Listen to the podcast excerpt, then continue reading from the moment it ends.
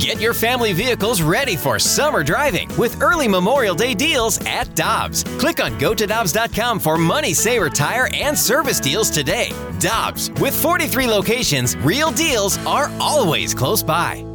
Mother's Day is around the corner. Find the perfect gift for the mom in your life with a stunning piece of jewelry from Blue Nile. From timeless pearls to dazzling gemstones, Blue Nile has something she'll adore. Need it fast? Most items can ship overnight. Plus, enjoy guaranteed free shipping and returns. Don't miss our special Mother's Day deals. Save big on the season's most beautiful trends. For a limited time, get up to 50% off by going to BlueNile.com. That's BlueNile.com. Time now for the Fast Lane Podcast, presented by Dobbs Tire and Auto Centers on 101 ESPN. And it's Andrew Knizner who homered in the seventh as the batter. Got him! Bednar nails it down to the Pirates. Sweep the Cardinals. Let's get nasty on a Monday. It's a fast lane on 101 ESPN. Jamie Rivers, Anthony Stalter, our guy Andrew Marsh is back from a weekend with the boys. Hey, hey, hey. We will get into the home run derby against the Rizzuto show and the absolute 100% lies that were dished out for the last 24 to 48 hours. It's just embarrassing at this point. We will address those. It's despicable what the I feel sorry Rizzuto for show is. Yeah, it's it's it's one of those things. Jamie is like, Yeah. wow, really? Like at first you're having fun with it, but then now I just I actually just feel sorry for them. It's disgusting. Yeah. It's one of those days, guys, where I feel that we are going to just eviscerate everybody and uh, we'll look at the body count when it's all said and done. Hmm. It's just one of those days. The kids use those terms these days, Anthony. What do they say? Body count. Oh, body count? Yep. Is that Marsh? Yeah, they do. You're a resident young guy. I mean, it means They- something completely yeah, different, it, but, it doesn't but they mean do that, use but it. they do use the the, the Is it what I think it slang. means? I don't know what you're thinking. Okay. And I certainly don't want to dive into that. Yeah. But that's not the fast lane version. No, no, no, no, no. So yes, we will address the uh, the the lies, the inaccuracies uh, from the yeah maybe from the Rizzuto show uh, following the home run derby, in which I'm fine to say that it's paused, but to think that they were remotely into that is just laughable. But we will get into that. Silliness. Unfortunately, we got to start with your stupid ass Cardinals, who was they were swept over the weekend by the Pittsburgh Pirates. You know, Jamie, Yeah, uh, back in the day, there was a time in which the Cardinals we're good. were good and actually beat the Pittsburgh Pirates. That feels like a long time ago now. What world are we living in, honestly? 2023 and the Pittsburgh Pirates, not only do you lose, you get swept. They shut you down. And you're behind them in the standings. I don't understand I, I don't understand what is going on. Is it the ozone layer? Is it something that's going on here to throw the Cardinals off? Like wh- what do we have? here? Wouldn't all the teams deal with that too? Wouldn't the Pirates deal with the ozone layer? But maybe it has a reverse effect Mm-hmm. on certain teams. You know who you sound like right now, Jamie? You sound like them with a bunch of excuses What's for up why with they're everyone? losing. Everyone's making Yeah, I do. excuses. Everyone.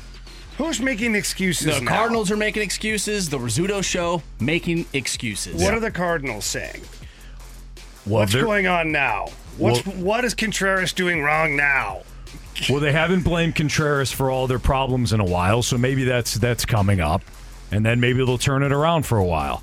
Here's a, here's here's what I thought was one of the more illuminating comments made by any member of the Cardinals over the weekend. Here's Oli Marmol when asked about if there's some if there's some comparisons or if he feels like their play is similar to April. Here's what he said. Yeah, different. I mean, let, let's be honest with you. You're going to lose certain games, certain games you're going to get beat. Yesterday, we got we got beat. They came back and, and put some good at bats against us and beat one of our better guys. Um, we didn't capitalize on certain situations. Uh, today, we offensively, from a matchup standpoint, couldn't get anything going. Um, so, no, this is not the same as far as we got beat today. Okay. And the day before, and the day before. Yeah.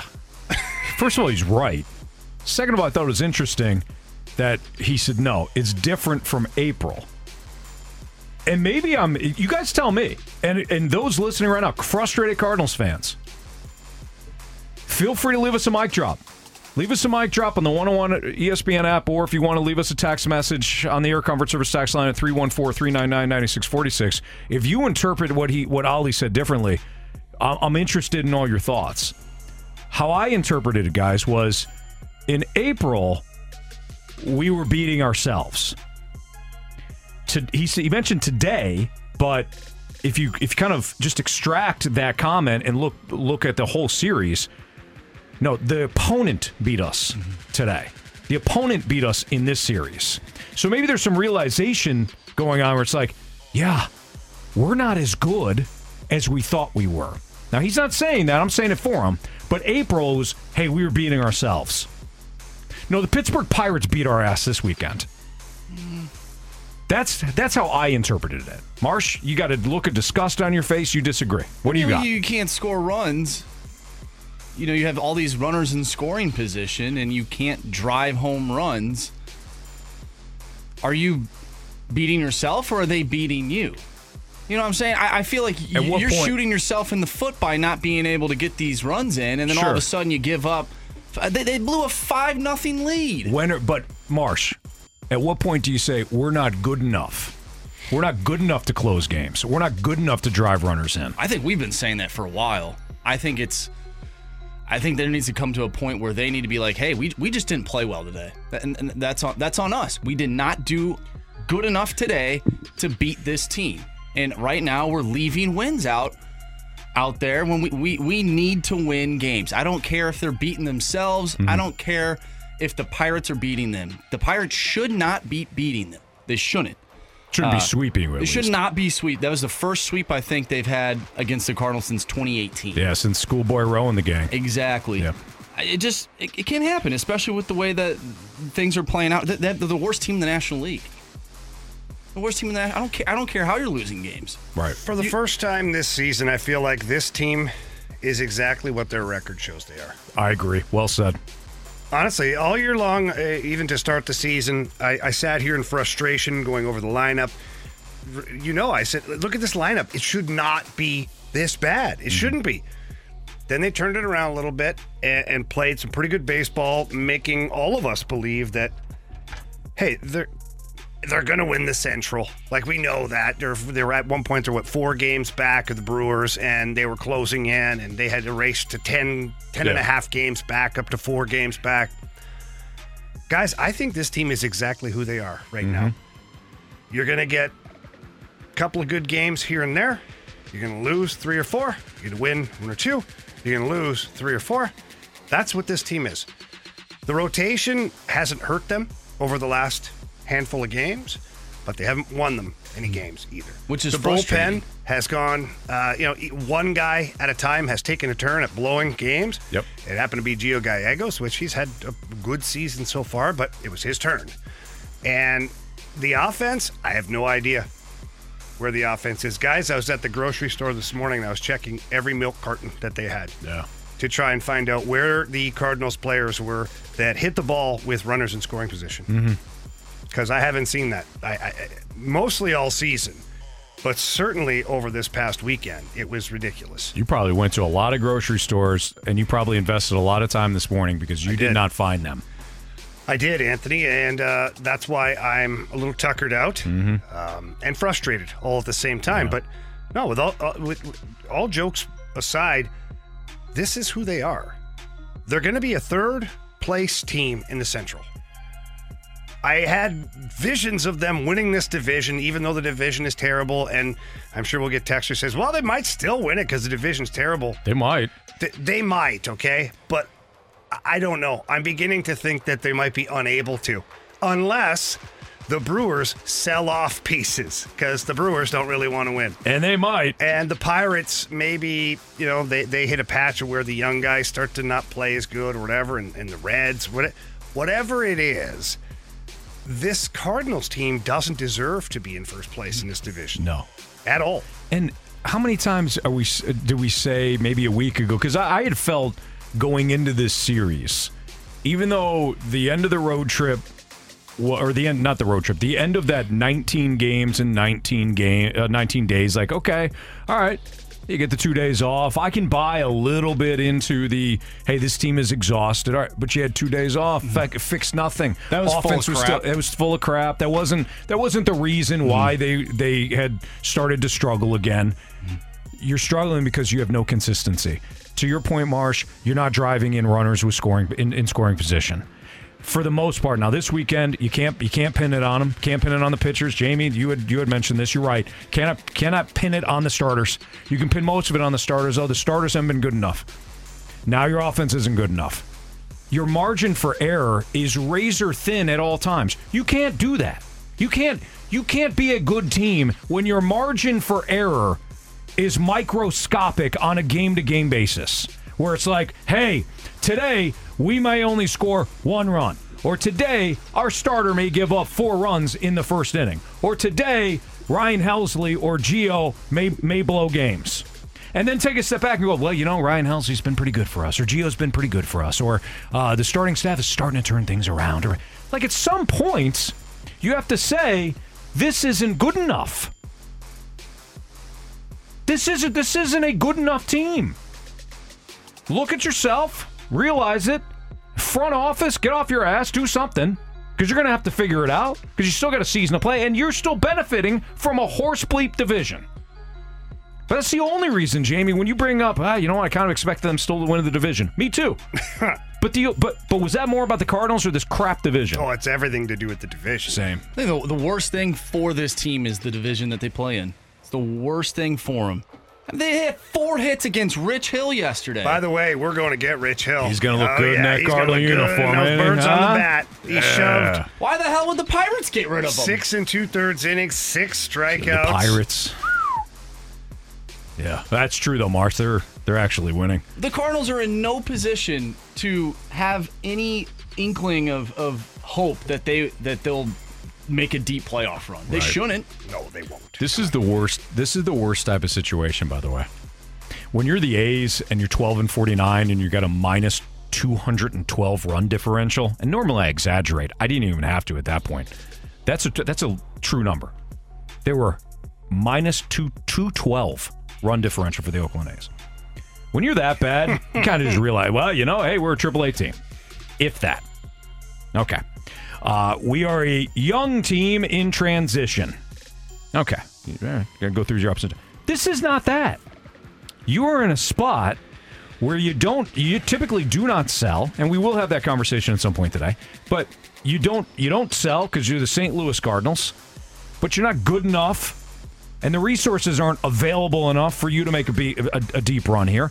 And the guys you do have are underperforming. This is a worst case scenario across the board. this was supposed to be a winning lineup. yes. That's what it was projected to be. This was a winning lineup. This was the lineup that was put together because um, they can get past the first round, the wild card round, whatever the hell you want to call it now. Yeah. This is Wild card round. Nope. You're right. This is not. All right, it's the Fast Lane on 101 ESPN 214. Your time check is brought to you by Clarkson Jewelers, an officially licensed Rolex jeweler. Join in on the fun, gang. Come on. Come on. We're having fun all day today. It's a body count Monday. We're calling it here in the Fast Lane on 101 ESPN. Right, Marsh? I used the term right. Fast lane for sure. The Fast Lane body count Monday. I'm here for it. We're taking everybody to the woodshed. In the woodshed, on top of the woodshed, under the woodshed, on the side of the woodshed. Everybody's getting it today, Marsh. yeah, they are. Anthony, I like your style. Hard, too. Absolutely. Am I right, guys? We're Don't you hold up. back. All right. Uh, good news is Mikolas continues his strong stretch. Pitching was good this weekend, so we'll start positive and probably uh, end up eviscer- eviscerating more Cardinals people next on 101 ESPN. We're right back to the Fast Lane Podcast, presented by Dobbs Tire and Auto Centers on 101 ESPN.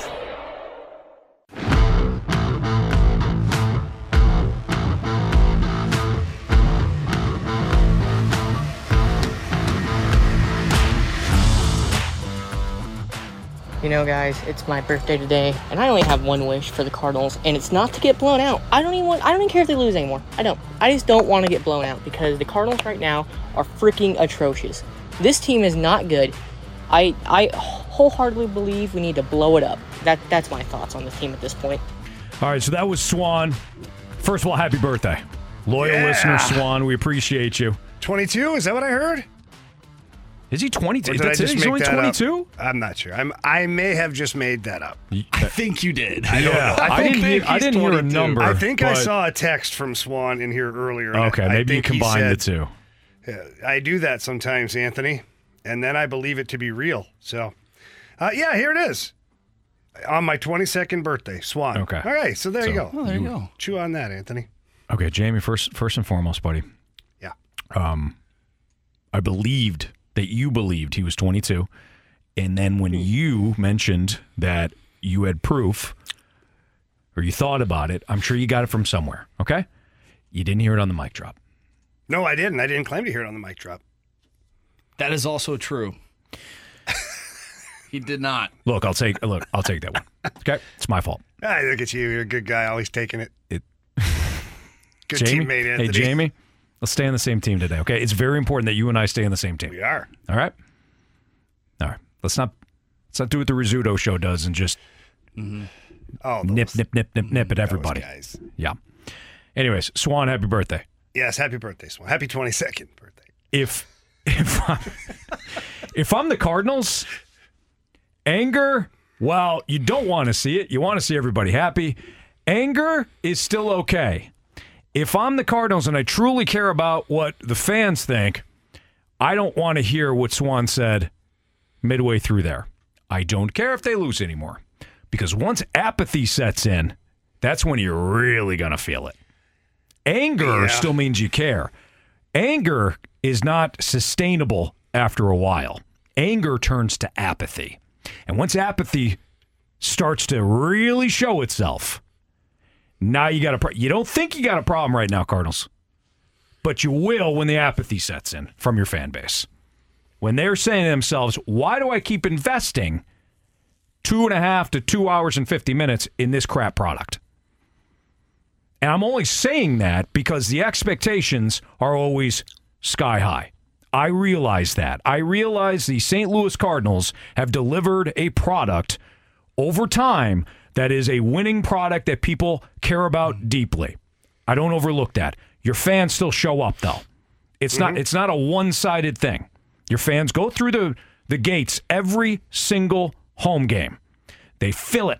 They go to Ballpark Village, they park, and they don't ask for much. And they love the team. But you're not immune just because you're the Cardinals to having a bad team or a bad product and people saying, I'm going to invest my summer someplace else. You have City SC. They're in first place They're right now in their rolling right now. They're exciting, man. They really are. I hate that. I hate that Clousdale's on the same program as Tyler O'Neill when it comes to the rehab. Okay, but a couple things. Mm-hmm. I don't know if they're on the same cannot- planet, I can't. Accept, I can't um, accept you saying that about Klauss. I can't. I didn't really like that either. I, that bothered me. Like right in the instance, I almost actually cussed on the air, telling you to blank off. what did I say in the first segment? I don't know. I wasn't. listening. Everybody's getting it hard today. Yeah. Well, Klauss has to get it hard though. Why? Everyone. He's getting it hard too. Just- Why? Just, like he gives it to opponents, I'm going to give it to him. Yeah. Well, that's admirable, Anthony, but I don't know if he necessarily deserves to be put in that bracket right now. We need him. Yeah, we do. Got to get back on the field. Pitch. What'd you call me? Pitch. Oh. Anyways, Cardinals for for my liking, um, all the excuses and all of the things that are currently going on. It's just a, to me, it's a product of players, good players, not playing good. I, and I will die on that hill of this is a good baseball team when you look at on paper. And same could be said last year for the Blues. At one point, you look at that team on paper and you're like, there's no way they should be this inconsistent because that's really what they were. It's much the same right now with the Cardinals team. Top to bottom, when you look at that lineup, I understand there's some injuries right now. O'Neill, Carlson, Newt Bar, Nootbaar. Nootbaar's a big one for you. Top of the order, playing really well this year. Uh, you miss him, there's no doubt. But when you look at that team on paper, there's no way they should. This should be a blowout. They should be running away with the division right now. Quite honestly, they should be up by four or five games on the second place team already. No matter what the rotation has been. I know it's been bumpy at best at times, but lately it's been fine. The rotation is not losing you baseball games right now. Your offense is. Mm-hmm. And I don't understand, you know, what happens to these guys? I, I don't get it. And I know that hitting a baseball is difficult. I know that the art of hitting a baseball is complicated. And at times, you know, the guys get in their own head and all that stuff. I don't care. I don't care. Other teams are doing it. Other players that are not even as good as you are are doing it right now. So if it was something that nobody could do, I'd be like, okay, that's really hard. And mm-hmm. it is really hard, but other players are doing it. Yeah. Lesser players are doing it. Jamie, to your point, enough with the excuses. Okay, we can unpack things like we did in April. We can unpack things like we do, like we did did in May, and say, well, maybe it's this, maybe it's that. We can have that discussion. But to your to to what you just said, other teams are doing it, including the team that you just got swept by. If you were to look at the Pirates lineup and the Cardinals lineup, there should be a major disadvantage there for the Pirates. Yes. And it's not like the Pirates ripped the cover off the ball either. But when you look at their pitching compared to your pitching, even though your pitching, as we know, isn't good enough, it should be good enough not to get swept by the Pittsburgh Pirates. They're doing it. Other teams are doing it. We're now to June, folks. It's June 5th, in fact. We're inching closer to the middle of June than we are, you know, to uh, the end of April. We're really close to Flag Day. We're really close to We're very Flag Day. close. Yeah, what are we like 11 days away or 12 or 10 days? No, 9 days. Isn't Flag Day June 14th? Nobody knows. It's a mystery. But yeah, to I don't know, Jamie's somewhere around there. It's June something. Yeah, it's We'll figure it June 8th, 9th. Uh, Jamie, to your point though, from the old, from the first segment, and I think this is the theme today. It is the Bill Parcells. You are what your record says you are at this point. Well, this team absolutely is right now. Hundred percent. It's disgusting.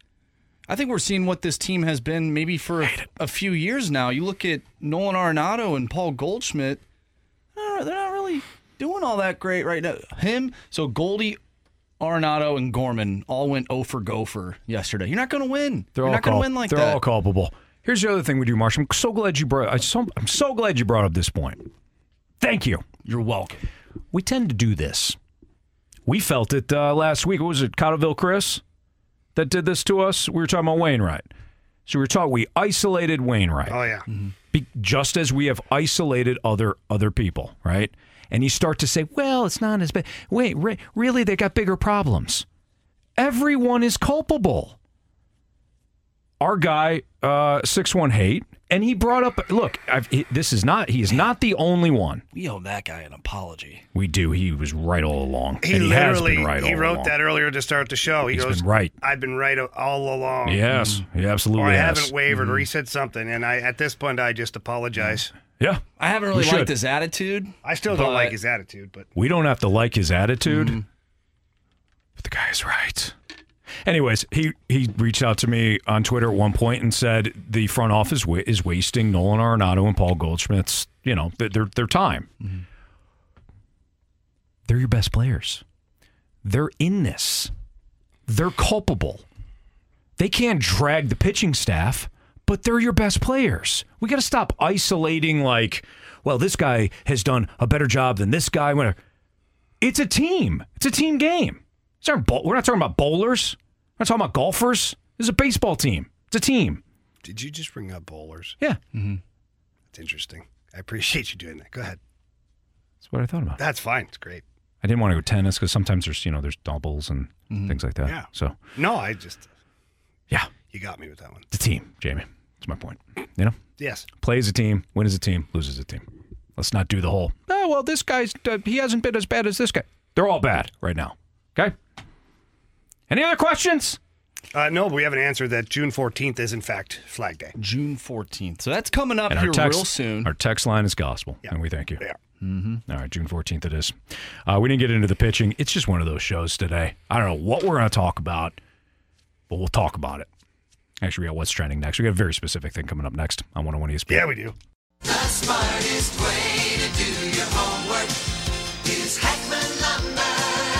Warm weather means homework for homeowners. If your homework means a new deck, turn to the deck experts at Hackman Lumber. Browse the largest inventory of decking materials and deck accessories in Missouri at Hackman Lumber Company. Talk with their experts about treated lumber, cedar, timber tech, Trex, Evergreen, and Azek to find the best deck for you. Check out endless choices of railings, balusters, and LED deck lighting options. Hackman Lumber Company will not be undersold on in stock decking materials guaranteed. You can choose to do it yourself with Hackman's expert advice, or they can recommend reputable contractors to do the work for you. Hackman Lumber St. Peter's is your go to place for a huge selection of quality bedding plants, perennials, and hanging baskets. They also carry topsoil and potting mix for your gardening needs. Come visit all Hackman Lumber showrooms in St. Charles Pacific and Troy, Missouri, or online at hackmanstl.com. When you need mealtime inspiration, it's worth shopping Kroger, where you'll find over 30,000 mouthwatering choices that excite your inner foodie. And no matter what tasty choice you make, you'll enjoy our everyday low prices, plus extra ways to save, like digital coupons worth over $600 each week. You can also save up to $1 off per gallon at the pump with fuel points. More savings and more inspiring flavors make shopping Kroger worth it every time. Kroger, fresh for everyone. Fuel restrictions apply. Back to the Fast Lane Podcast, presented by Dobbs Tire and Auto Centers on 101 ESPN. What's trending in the world of sports? The Fast Lane has you covered. What's trending now? Brought to you by Goodwill. Donate to Goodwill and get a half price Cardinals ticket voucher.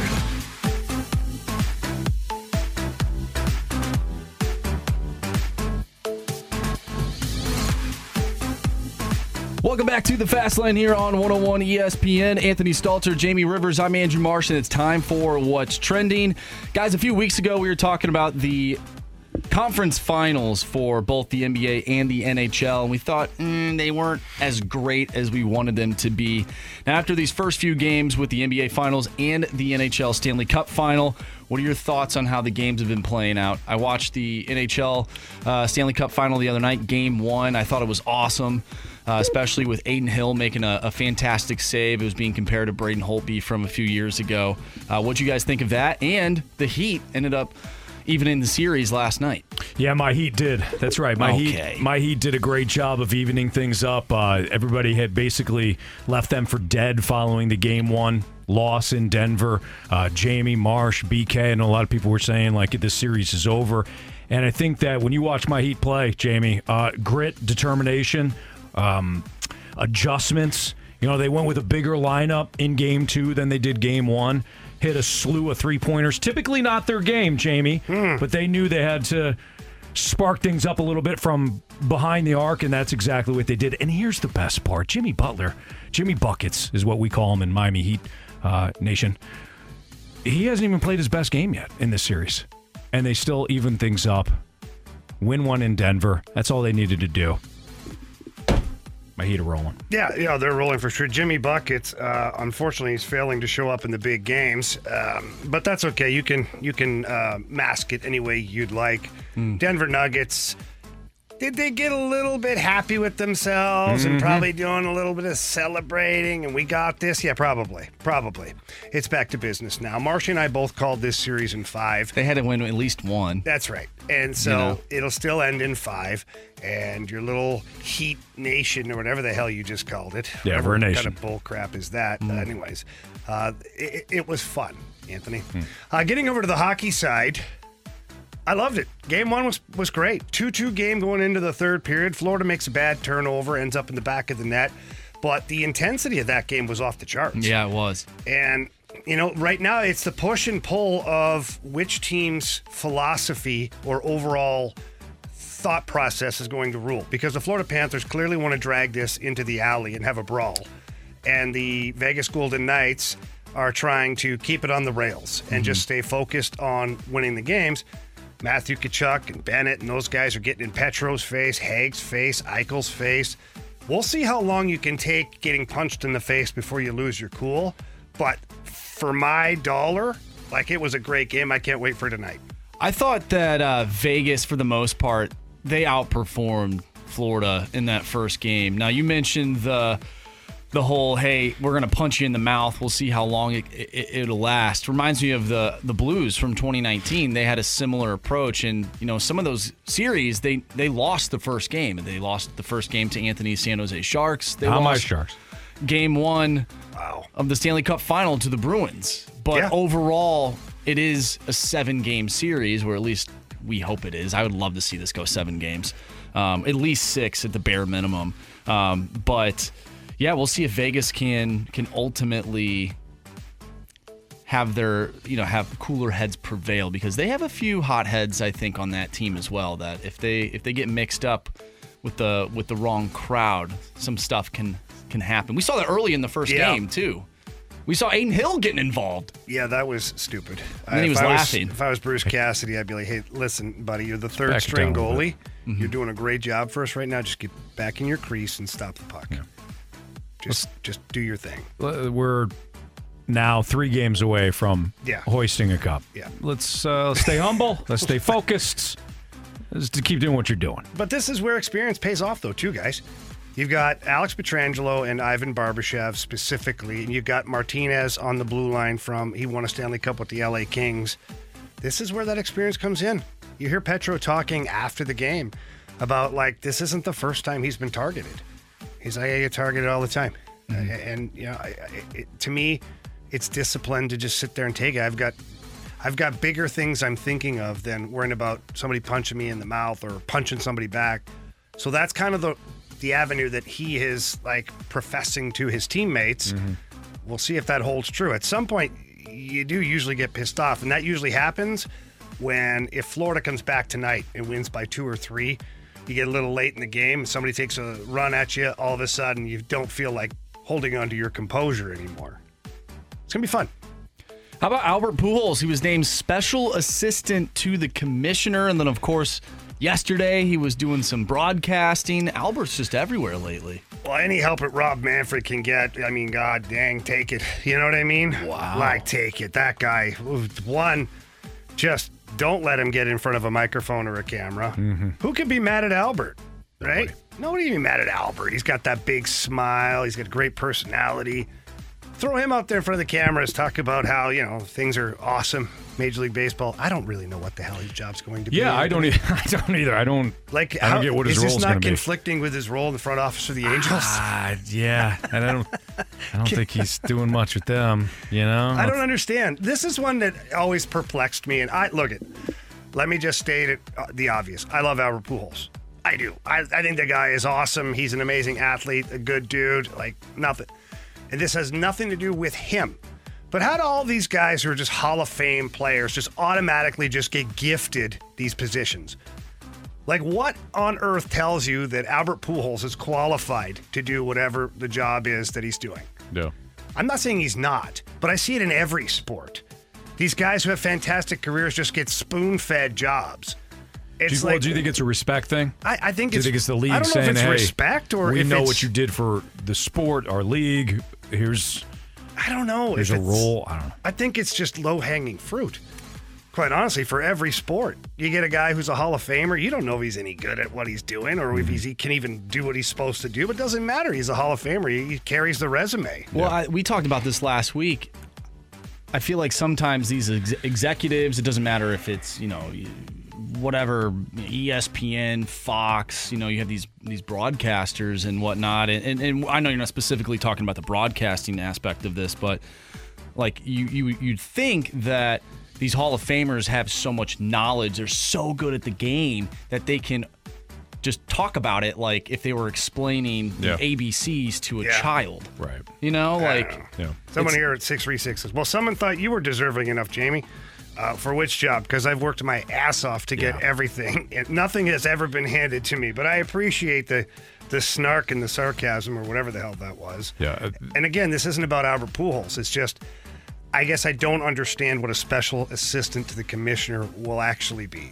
Who knows? So this, according to MLB.com, just a few things that uh, he might be doing: consulting with Major League Baseball, on a range of topics, including player relations and issues regarding his home country in the Dominican Republic. And then, uh, as a part of his role, Pujols will also serve as an MLB Network on-air analyst, appearing across the network's programming. So. Well, you uh, can't yeah. find a you can't find a guy that you know. There's not many that love the game of baseball as much as. Albert, and the fact that they're also including him when it comes to some of the challenge that the challenges that they might have in like the Dominican Republic. I think that's a really good. I think they should have a rep, a, a representative for from all countries because you're talking about a a sport and a league that you know you've got you've got players from every country and not everything is smooth, as we know, when it comes to those players coming into Major League Baseball. And maybe there should be more representation for players in their country. So I don't know. I If that's the case, whatever- then- if that's the case, he's perfect. Right. He's the best guy ever. It's Albert all the way. It is. And again, this isn't about Albert Pujols. Good luck to Albert.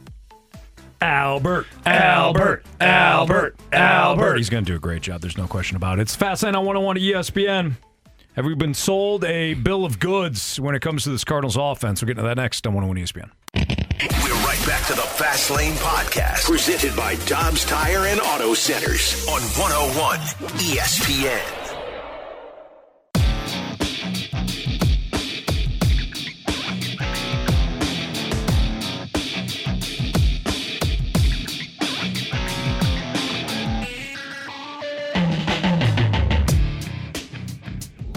I feel like you can explain what's wrong with this team just by looking at the Jordan Walker thing. How do you send a generational talent back down to AAA because their launch angle was off when they've been hitting base hits?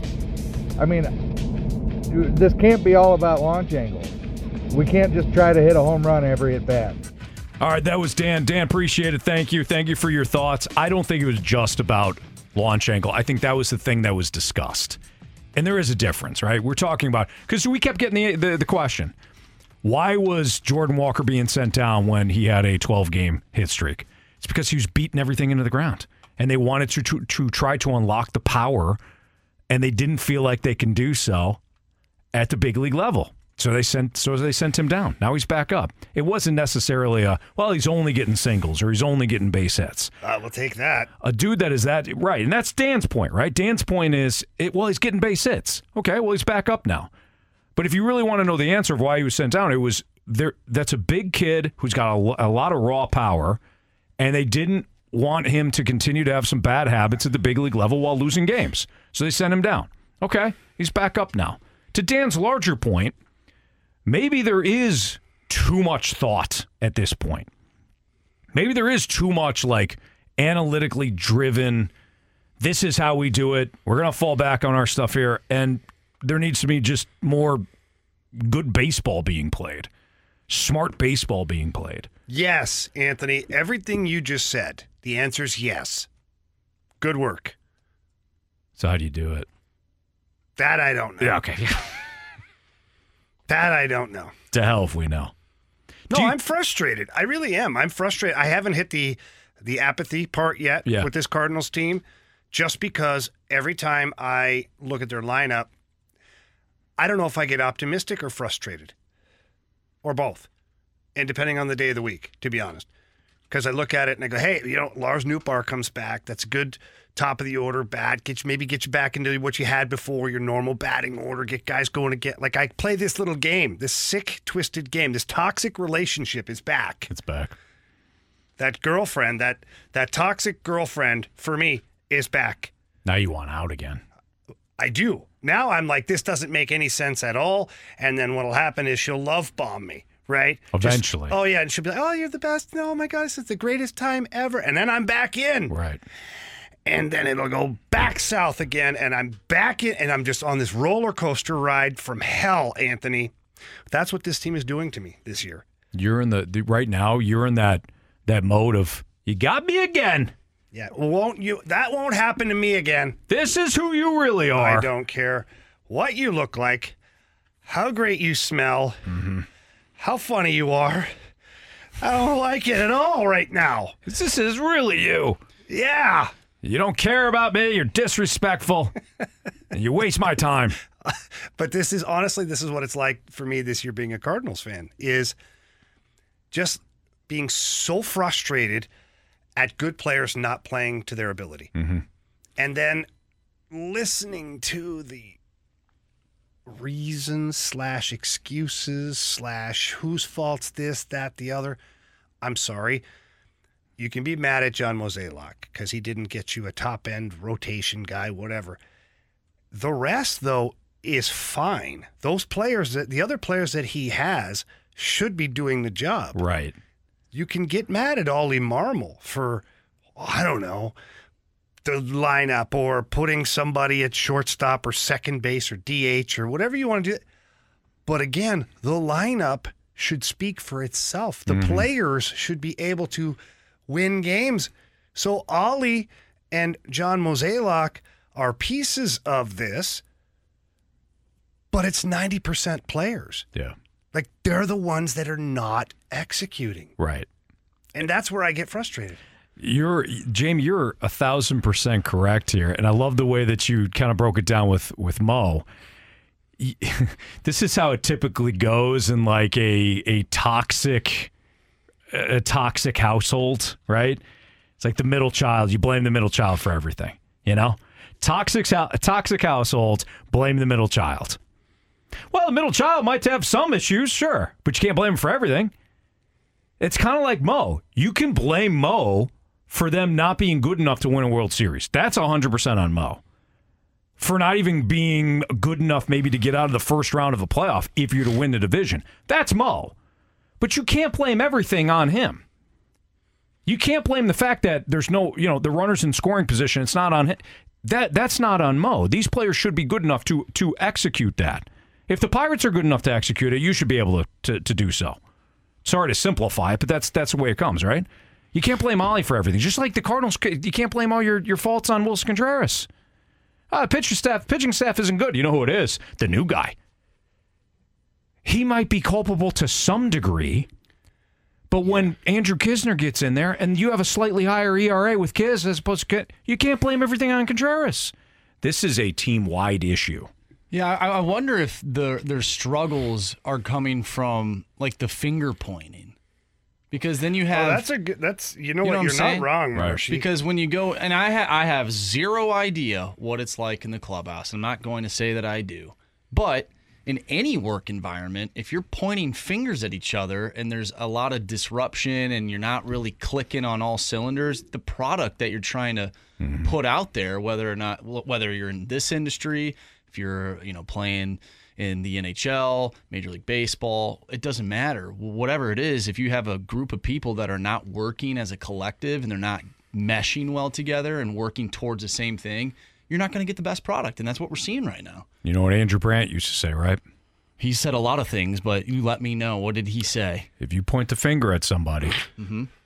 you have four fingers pointing back at you. Do you?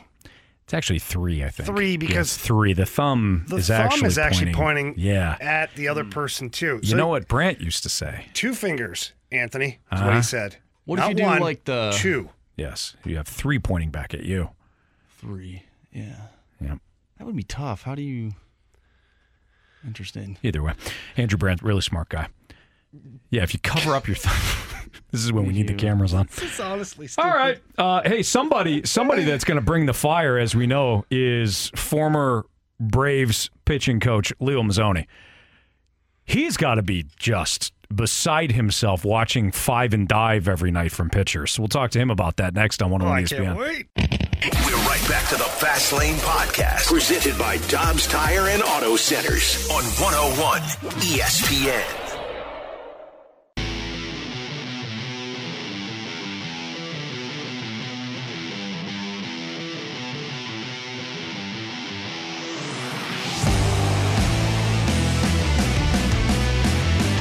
It's the Fast Lane on 101 ESPN with former Blues defenseman Jamie Rivers. I'm Anthony Stalter, and we are fired up for our next guest. We had an opportunity, uh, I think on several occasions, we've had Leo Mazzone on the show.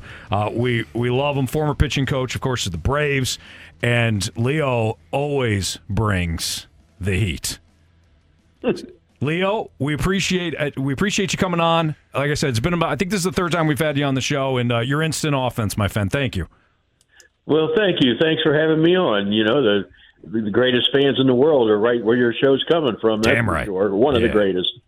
All right, Leo, the hockey guy here talking, and uh, now I'm I'm known now as the baseball guy because you know I, I've educated myself quite a bit. But Leo, I have to ask you this: What's with this five and dive stuff out of starting pitchers these days? Well, uh, yeah, it it, it really uh, uh, I, I, it kind of insults my intelligence to be honest with you, and I and I think they're brought. It isn't that they want to come out. That's just how everybody's brought up now, and for some stupid reason they do that. And you know, just think about it. And uh, the rest of our lives, you guys, you guys longer than me, you won't see five starters making all their starts anymore on one team. Not only for a year, but maybe for a couple of weeks.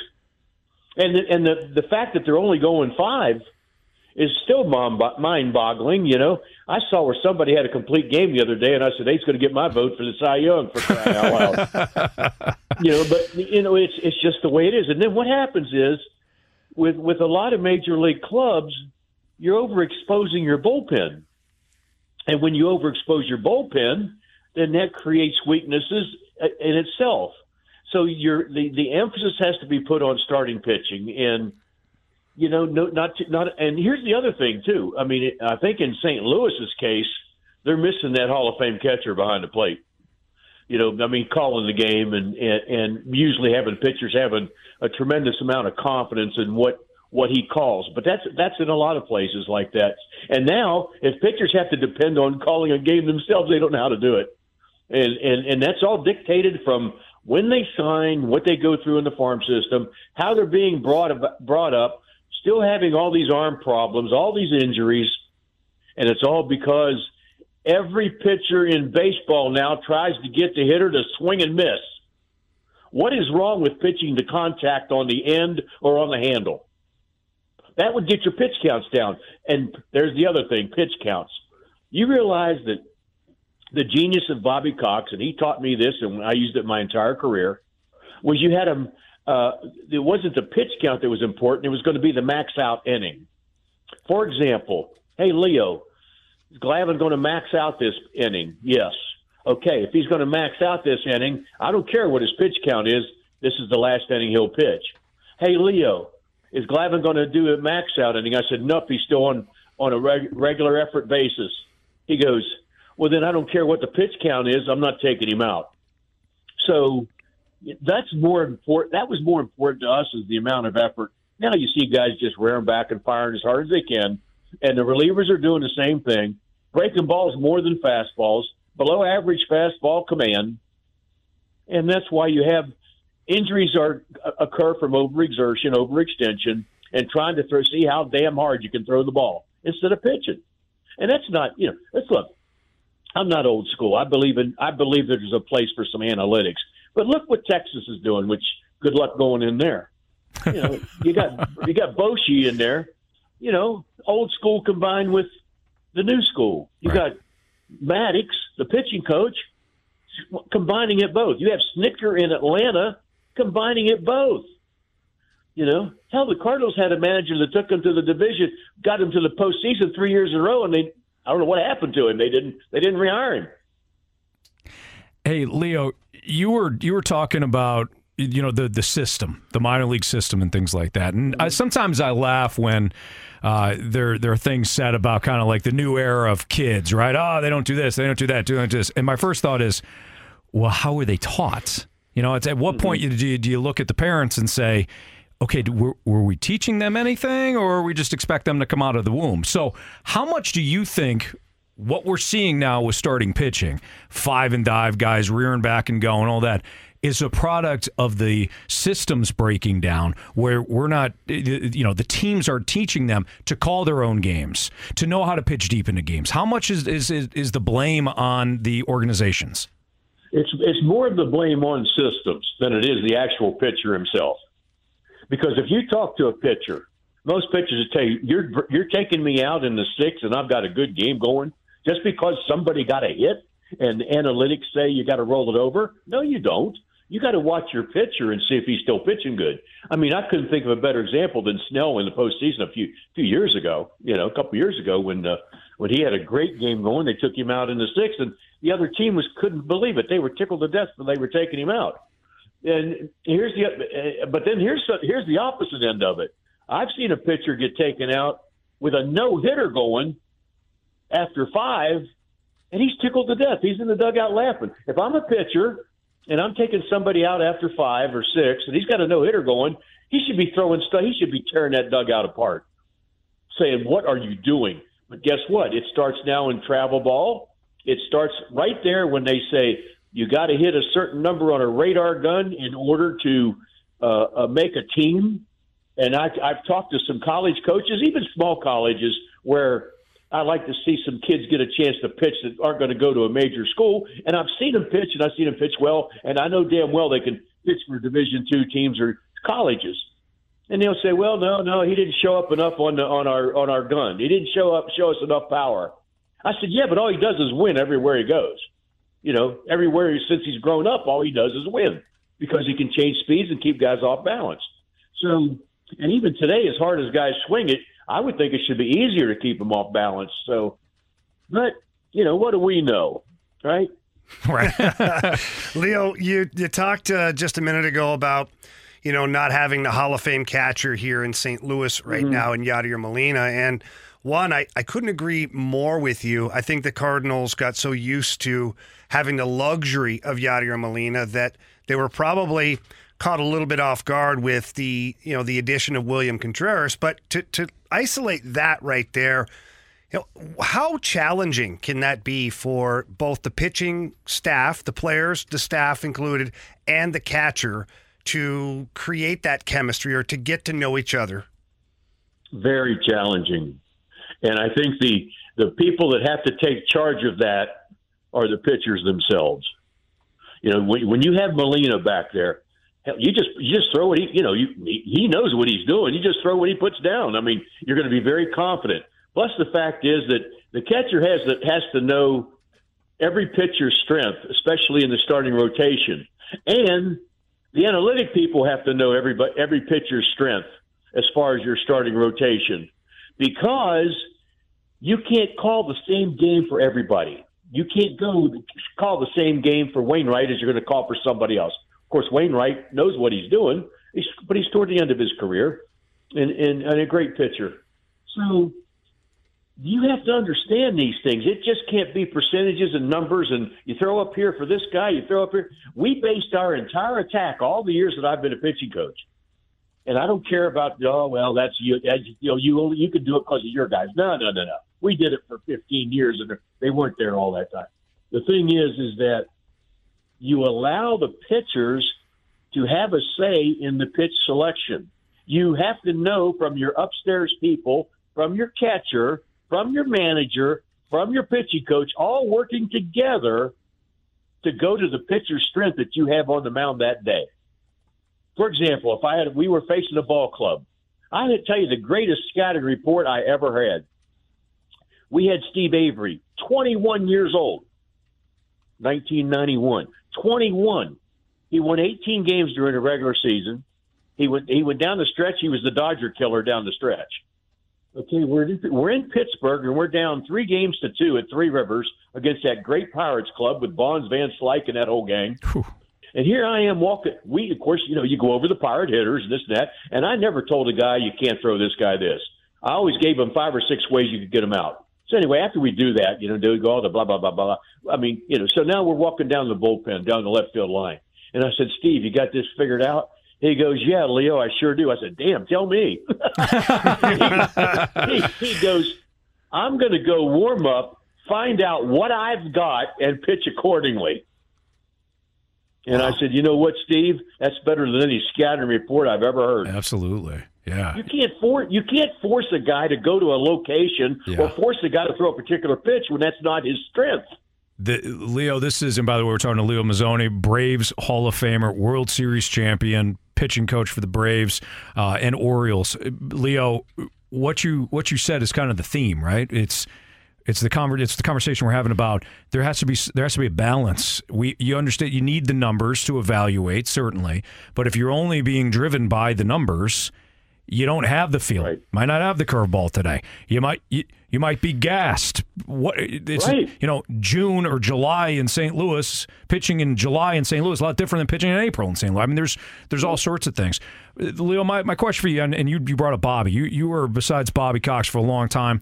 Um, how much is it too where we see this front a lot of front offices hiring inexperienced guys that know the analytics but a lot of it's driven from the front office as opposed to what you're saying with Bobby Cox sitting there understanding a feel for a clubhouse his guys Bruce Bochy same deal how much does it fall on you know the, the choices of some of these managers as well Well, I think when you you know the, you do the interview and you do this, you do that, you do your due diligence. That's for sure.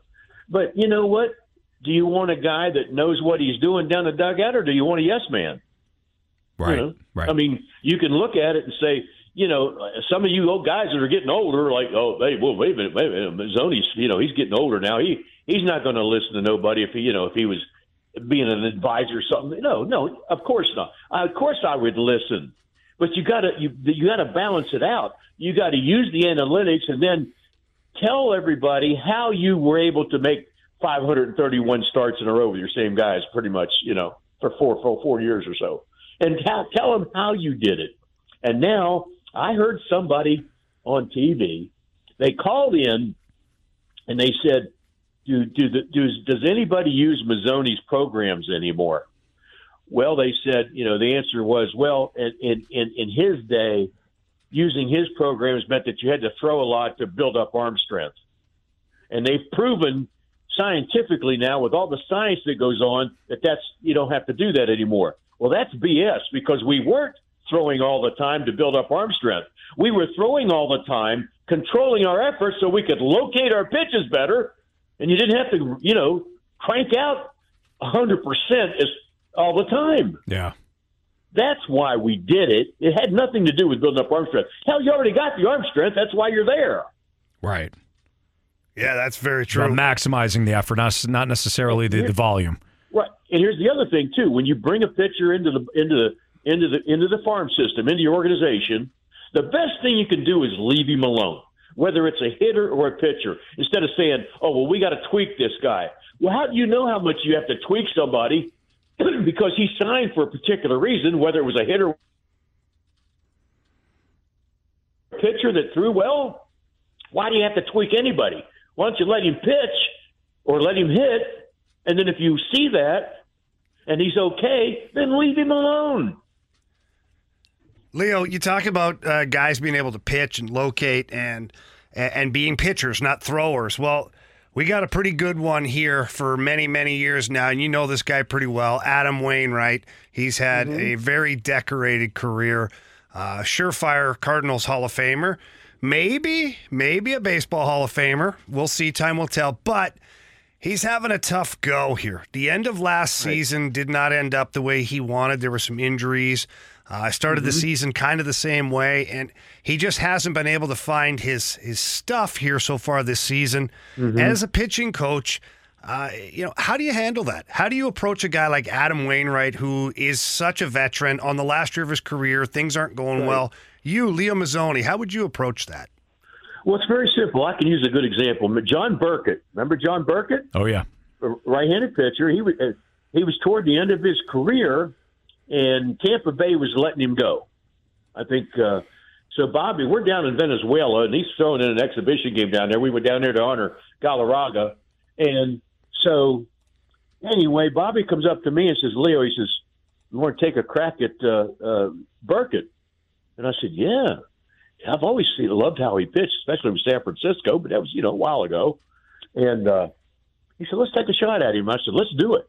Well, we get Berkey over there, and here I'm finding out he's not throwing any more fastballs anymore. It's the fastball's his show pitch, and he well, didn't throw hard. Uh, he was 85 miles an hour. In today's game, that's probably 90. Um, but it, you know, and, it, and I said, look, I said, Berkey, you know, your slider, it just kind of hangs around home plate too long. I don't think it's a very good pitch, but I love your curveball and I love your changeup and I love your fastball because you can locate it. I said, so why don't you shove the shove the slider and go with those three?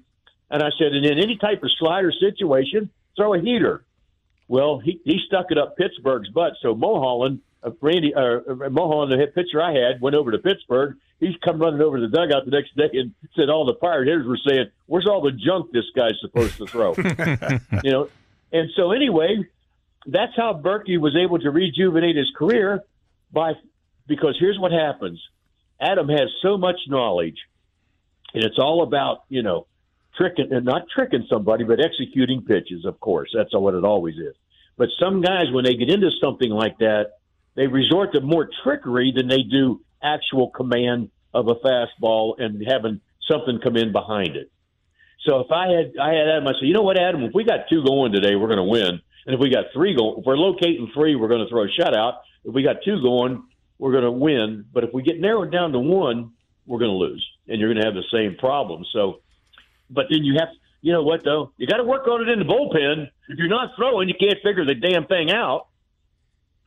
No kidding. Absolutely. Leo, we always love having you on the show. You always bring us so much uh, insight, and you have a way of simplifying things. And uh, I'm sure it's one of the many reasons why you were one of the best, my friend. So thank you for joining us, and we'd love to have you on the show again down the road. Absolutely, and tell Cardinal fans to be patient because they're in a division that they could still. They're going to. They're only what seven out, or I don't know what it is, seven out, or something like that. Yeah. You know, we were ten out in July in 1993, and we caught the Giants. So have faith, Cardinal fans, because you're in a division that still you can still catch somebody. There you go. Leo, well said. Thank you, my friend.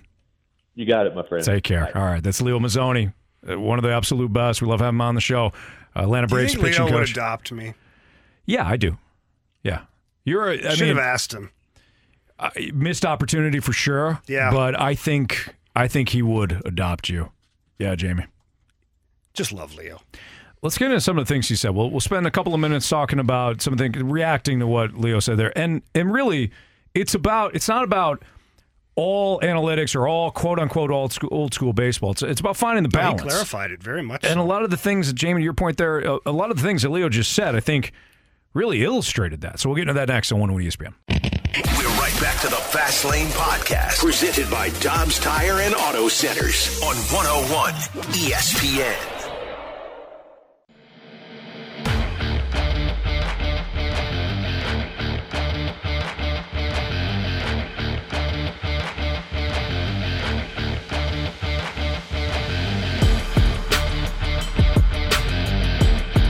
Have your chance to score a pair of tickets to see Dead and Company at Hollywood Casino Amphitheater. Amphi- amphitheater? I think I said that right. Amphitheater. Said- you said amphitheater. Yeah, I did. I hacked that up. It's okay, Anthony. You I worked heard your way through ample it. theaters. Yeah, ample Like, theaters. Like there's enough Right. of the theater. To It's go. kinda I like don't think where- you could ever have enough. like Wehrenberg Theaters. I, I basically said uh, That's not a thing am- anymore. ample no, theater. no free ads. They're not a thing anymore. Yeah, it's like Circuit City. What happened to them? Well, they, I think they rebranded into Marcus Theater. So they turned that W upside down. Yeah. It's not a bad idea. They just Genius. they keep all the same It's logos. like your they frown. just turn it around. Anthony. You turn your frown upside down, you get a smile.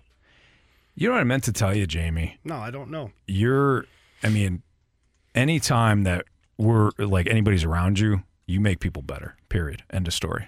Anytime you walk into the room, you make it a better room. That might be the ultimate compliment. Yeah, mm-hmm. that's Jamie. Thanks, Anthony.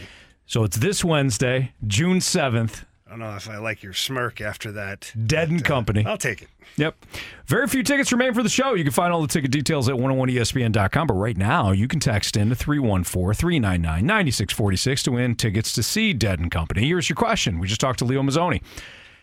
He won a World Series with the Atlanta Braves. Who did the Braves beat when Leo Mazzone was the pitching coach? If you have the correct answer, again, 314 399 9646, send it in, and uh, you can win tickets to go see Dead and Company. Jamie, Leo Mazzone always has a way, and we told him this, and I mean it. He always has a way of simplifying approaches, simplifying whatever he's saying. And one of the themes I felt like throughout our conversation was analytics aren't bad. Analytics are used for a multitude of reasons. One of it, one of which is to evaluate talent. What they can't do though is be the driving force behind every single decision that you're going to make on a baseball field. And I loved what he was talking about with one of his former pitchers, Steve Avery, about what you know. He's talking to Steve about how you approach that that Pi- that Pitts- Pittsburgh Pirates lineup that was really good. And Steve looked at Leo and said, "Yeah, I'm gonna go down to the bullpen. I'm gonna see what I got tonight, and then we're gonna go from there." That's not that has nothing to do with analytics. Now, if you want to evaluate Steve Avery over the last ten, over his last ten outings to see how he's pitching and all that, see, see where things are, walk rate high, strikeout rate high, whatever, fine. But in that moment, it is all about what I have feel of, what what you know, what pitches I'm commanding, and how we, how can we get outs tonight. That's it. And I think there does have to be a little bit of separation between church and state when it comes to the analytics and what is being done on a baseball field. There has to be this this this stopping point. Analytics up until this point, game starts. Okay, let's go. Here's what I don't understand is at what point did we just start listening to the analytics? Because any successful manager or player or front office guy in the last decade always talks about combining the two. There's the eye test slash feel slash knowing the player, as well as analytics. Mm-hmm. Or then, or put it in reverse analytics and then knowing the player. What's the combination? What does it look like? What's the percentage right now? If I know the player and he's not playing well, and the analytics support that too, then I are then I know what's going on here. But if I'm looking at a pitcher, let's say, and I know he's got good stuff. I know it's not going well from right now, and the analytics don't look great, but you know you can work through some things or eliminate a pitch from his arsenal or add a pitch that he's not using enough. Like there has to be some kind of a blend. I don't know what the percentage is. I don't know if it's 70% analytics, 30% gut feel, or if it's 80 20, if it's 50 50. I'm not paid enough money uh, as a baseball fan. I'm, glad I'm not paid any money as a baseball fan to know how that works. But I can guarantee you this if I was a pitching coach or a manager or a front office guy, I would know what the percentage needs to be with each player. And I don't think it's a set thing. Like Adam Wainwright's, his pie chart will look a lot different than Jack Flaherty's. And Jordan Montgomery's will look different than um, Matthew Liberatore's. Like, you have to know the player, you have to use the analytics, and then you have to find a way to blend them. Sure. So that's the one thing that I always get confused with is that all of a sudden it's just no, this is the way we do it. Like the, the numbers don't lie. They they tell you what he's done, how he's doing currently, and they even project what he's going to do tomorrow. Right. Bull spit. Because I've seen plenty of guys go out there and have games that are uncharacteristic to their analytics. Bull, I thought the analytics were going to show me that this player's going to suck. Right. But then, of course, it's well, it's it's not. It's an outlier. It's not. Yeah. Or or uh, you know they they can't predict. They can't guarantee it. You know, it's just a projection. Okay, but you, but you're relying on it. You're relying on it to make decisions. And I don't think the Cardinals or any team for that matter is just only analytics. I I, I refuse to believe that. I think there is a lot of hey, this guy don't feel right or what. I I think there is a blend of it. I do.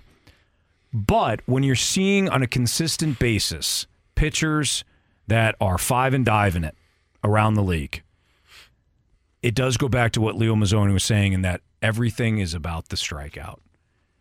And what he was saying was it's not about throwing, throwing, throwing, throwing, throwing. It was about maximizing, maximizing those pitches.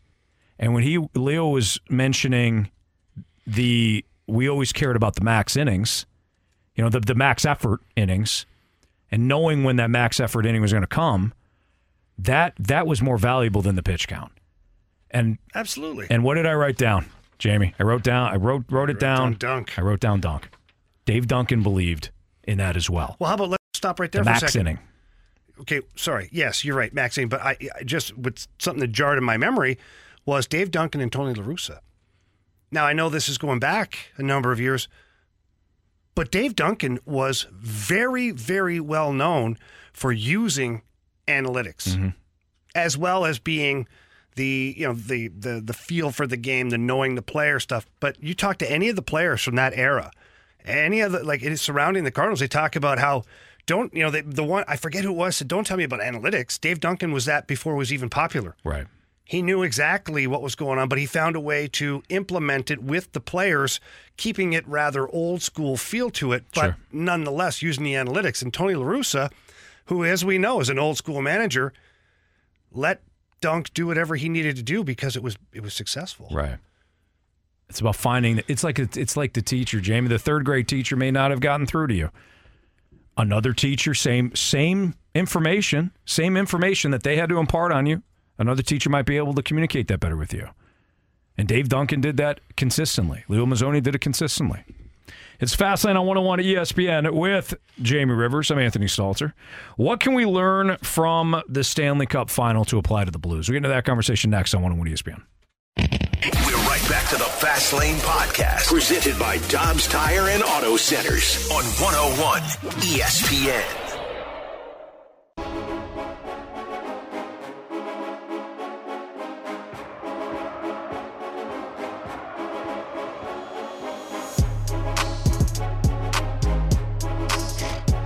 Congratulations to Ben from Glendale who won the Dead and Company tickets. He had the correct answer to our question today, which was who did Leo Mazzone and the Braves beat when Leo Mazzone won uh, the World Series with the Atlanta Braves?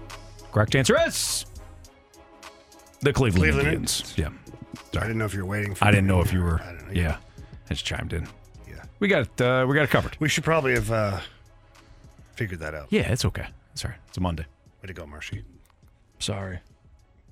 It's all right. Forgive you. How did you feel that way? There it is. Hey, okay, what? there it is. We also need a new gauntlet contestant. So if you want to play in the gauntlet today, you have a chance to win a trophy. Because Yeah, maybe we'll win one. You've just been handing them out left and right.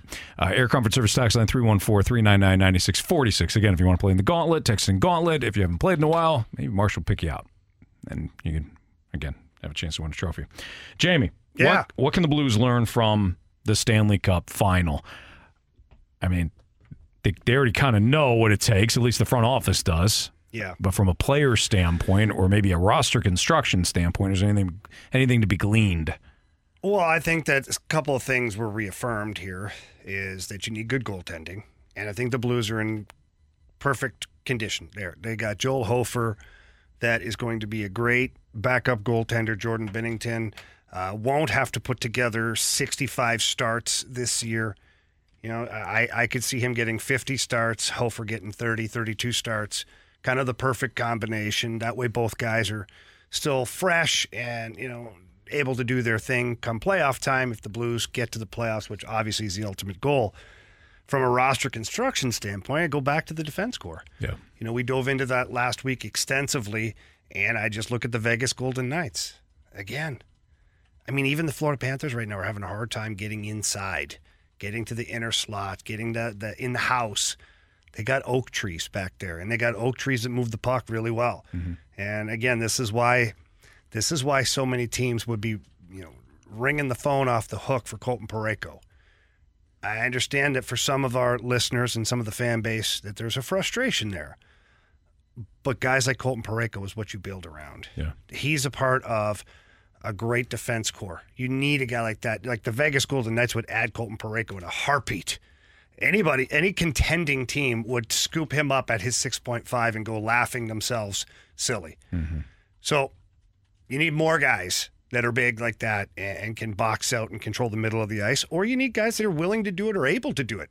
You don't necessarily need an oak tree if you got somebody who's smaller in stature but can do it, but you still have to be able to one think that way and then two accomplish that mission. As far as being uh, the forwards up front, depth depth. You look at the way these rosters are, are made up for the, these two teams, and now Vegas has got a, an abundance of depth, and Florida Panthers do a really good job. Florida Panthers got a couple of older guys that they brought in. You know, this uh, Eric Staal being one of them. But he does he fulfills his duties out there. Does a great job. Plays a pretty good game, and he- can move him up and down the lineup, which actually leads me to something that I was thinking about for the Blues. And I, I don't know what the price tag would be on this player. He is an unrestricted free agent. Um, he's a centerman.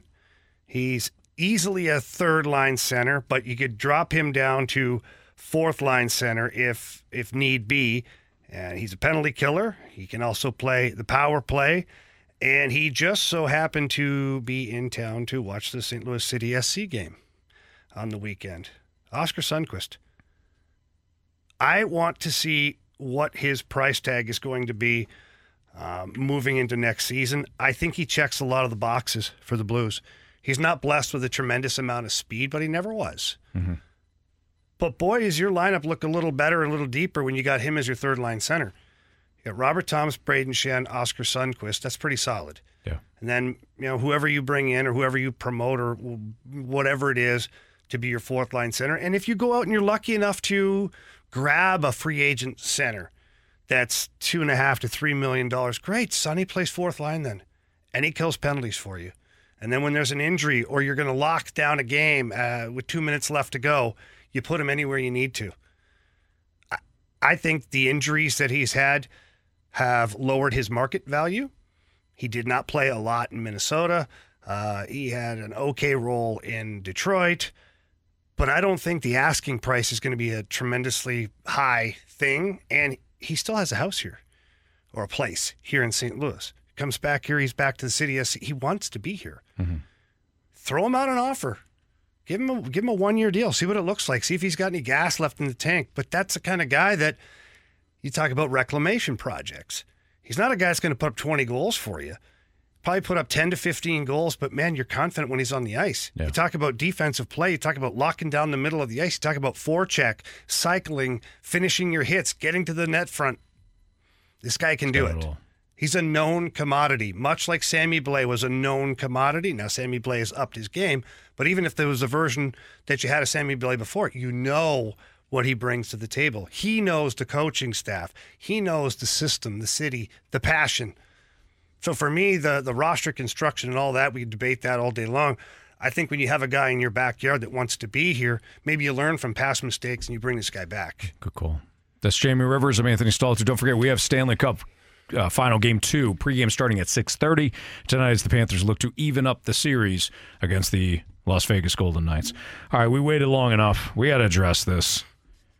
We had the home run derby at O'Fallon Hoots, uh, the Car, Car Shield Another victory for us, by the way. on Saturday. Well, you know, hey, listen, I'm I'm willing to say, you know, to be continued on this. We'll get into the details of it all, but I'll tell you what I'm not willing to do. Allow the Rizzuto show to completely go on their show, slander, slander us, and then come on these airwaves and talk about us to one of our shows. Mhm. They're just on a tour right now. Yeah, spitting Of absolute excuses. Excuses, wham-wham lie, Mm-hmm. lies. You got people tweeting at us. Oh, you guys lost again, huh? Nothing could be further th- further from the truth. So we're gonna play a little game. It's called narrative, narrative or reality. That's next on 101 ESPN. Back to the Fast Lane Podcast, presented by Dobbs Tire and Auto Centers on 101 ESPN.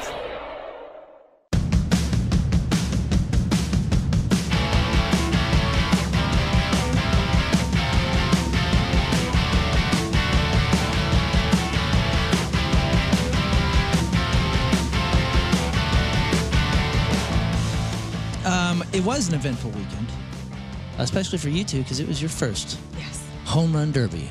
O'Fallon Hoots, Rizz Show versus the Fast Lane. And uh, Did you say fast lame?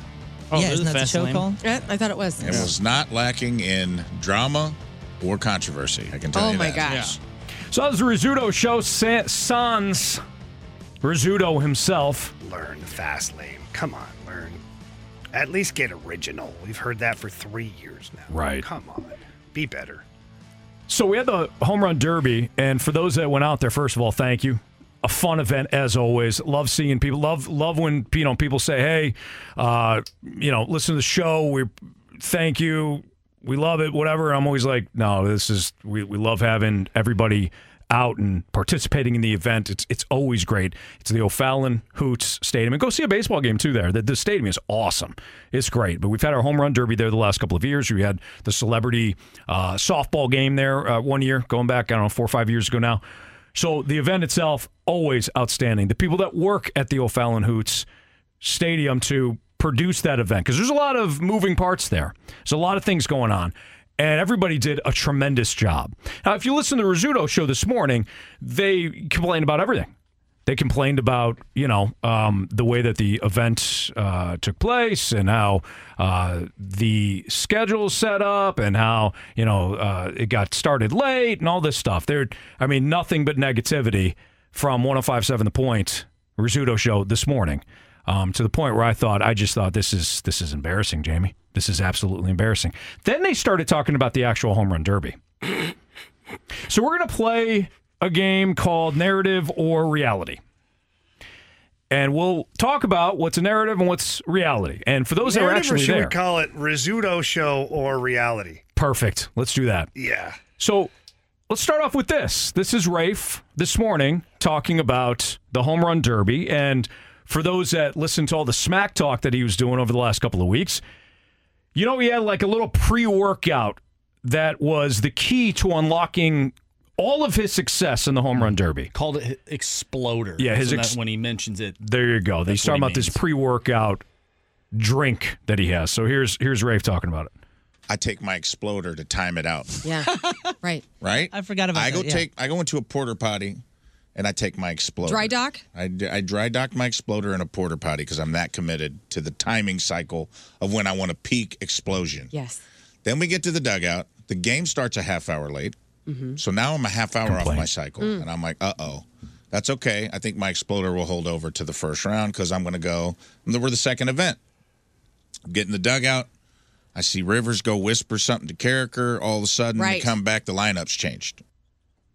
Okay. Uh, one that never happened. Jamie, you can verify. You, if you said anything to Randy, it was probably, hey, great job emceeing this event. Thanks for being out here, Randy. But there was nothing about the schedule that Jamie changed. I can't. I don't. I didn't. I kept asking what the hell the schedule was, because nobody seemed to know. They were like Media One versus Media Two. Yes. They didn't have names for us. But they did. And the schedule was Ari had the names. Ari had the Ari, shout out to Ari who was who was working. First of all, we we we learned who who she was.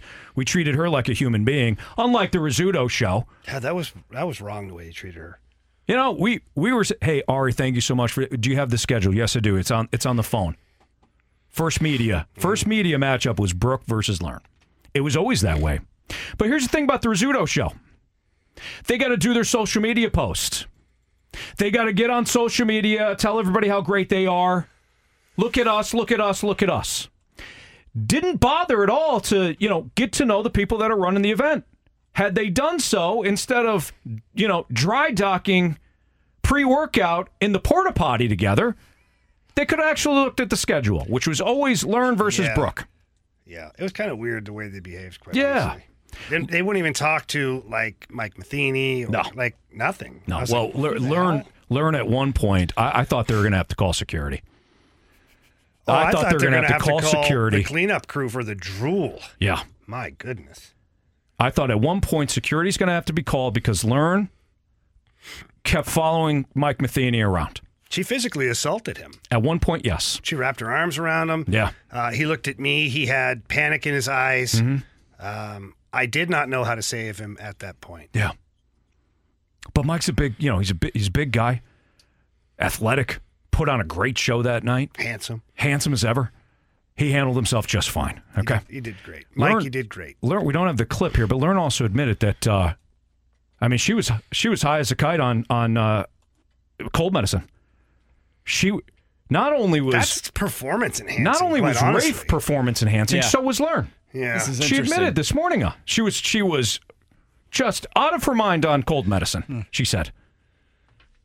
This is this is unbelievable. And here's the other thing. I've met I've met Learn's mother several times now. Sweet lady, Wonderful woman. wonderful woman. She was there. She was there at the at the, at the event. And I talked to her. I said, you know, hey, Learn did a great job because at this point, Learn and Brooke had gone. I said, Learn did a great job. I I don't understand. And Tim was there. Tim's Tim's Learn's husband. Great guy, great guy. I said, I don't really understand the the the smack talk constantly coming from Learn. Ah, she's changed, Anthony. That's She's there is to changed. Yeah.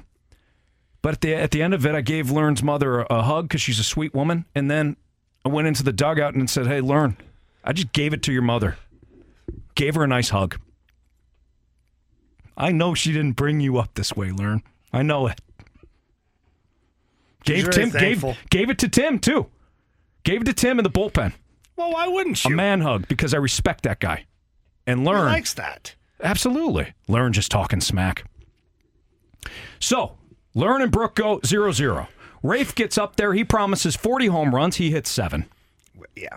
Our guy Rocky. Well, it was the exploder. It was the exploder. It It was, was, There was off. an Yeah, exploding, it, was, it was exploding of ground balls consistently from Rafe's bat. Mm. Rockio goes up there. He's he's nervous. He does it first time in the home run derby himself. It was seven to one for most of his time, and then Rockio, oh, because he's a he's a finisher, he puts he winds up putting six on the board. He left it all out there on the He field. He certainly did. Hmm. You talk about a guy Including that understood exactly. He threw up twice, I think. He did. He Wait, left. what? Rockio oh, threw up multiple times. He reached his puke point. He did. because it was so hot outside. Everything. We're not sure. He's a competitor. He just was dialed in, and when the moment was over, Yeah. he just let it go. Exactly. And he just. So seven six. So they're up one. They're up one. King Scott goes. King Scott, very good. I, Rizzuto, the Rizzuto show kept saying he got seven. I think he got six. Either way, doesn't matter. Doesn't matter. Jamie, our guy, he goes up there. He hits eleven. And Jamie, the funny thing is, Jamie didn't find his swing for the first two minutes. Yeah, I was a little frustrated. I think you hit nine home runs in the final minute. so 11 to 7 or whatever. I think we're up three or four. We're by, up four at the time. by the time it's Moon versus me, that's the last. That's the last round. And Moon was outstanding. He put 15 on the board. He was great. Doesn't surprise me at all. I was telling you guys before. I go, he's good for 12 to 15. 12 to 15 Moon is good for. Mm-hmm. You were right on. I looked at him at one point. You're good for 12 to 15, my man. Ah, we'll see, you know, whatever. So he hits t- after after he goes after all they go. We're, what do we do, Jamie? We're congratulating him. That's great effort, all this stuff. Yeah, it was uh like a really good thing. We were Yeah. being nice to them. So I get up there. I hit 15. The scoreboard was wrong. It said 17 at one point. I looked. I, I looked. I turned afterwards. Nobody's there. My teammates are there. No, nobody from their show. Oh, they were just sour, Anthony. Moon, complete panic attack. It's like he had a bitter beer. His face was just bitter beer face. He had a complete panic attack that the scoreboard said 17. Rockio goes, no, it's only 15. They added two more, Yeah, probably didn't on even accident. need those extra two. Didn't even But need 'em. Thanks for trying. Full panic attack, Moon. And the petition, they're already signing the petition. R- scoreboard, scoreboard cheating. Well, Rafe too. Like Anthony, this is the funny part. Is Rafe? Hmm.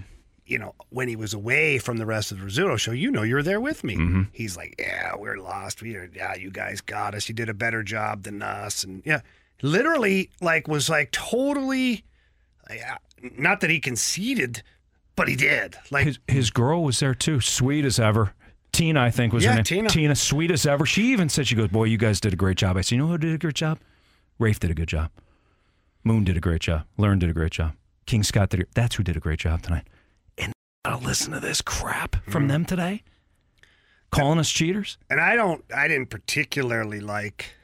Um, you know, I didn't particularly like the way they just overlooked our guy Dylan. Seriously, we got to get to Dylan. So we, we're we're late for the gauntlet. Marcy's giving me the wrap up as as as he should.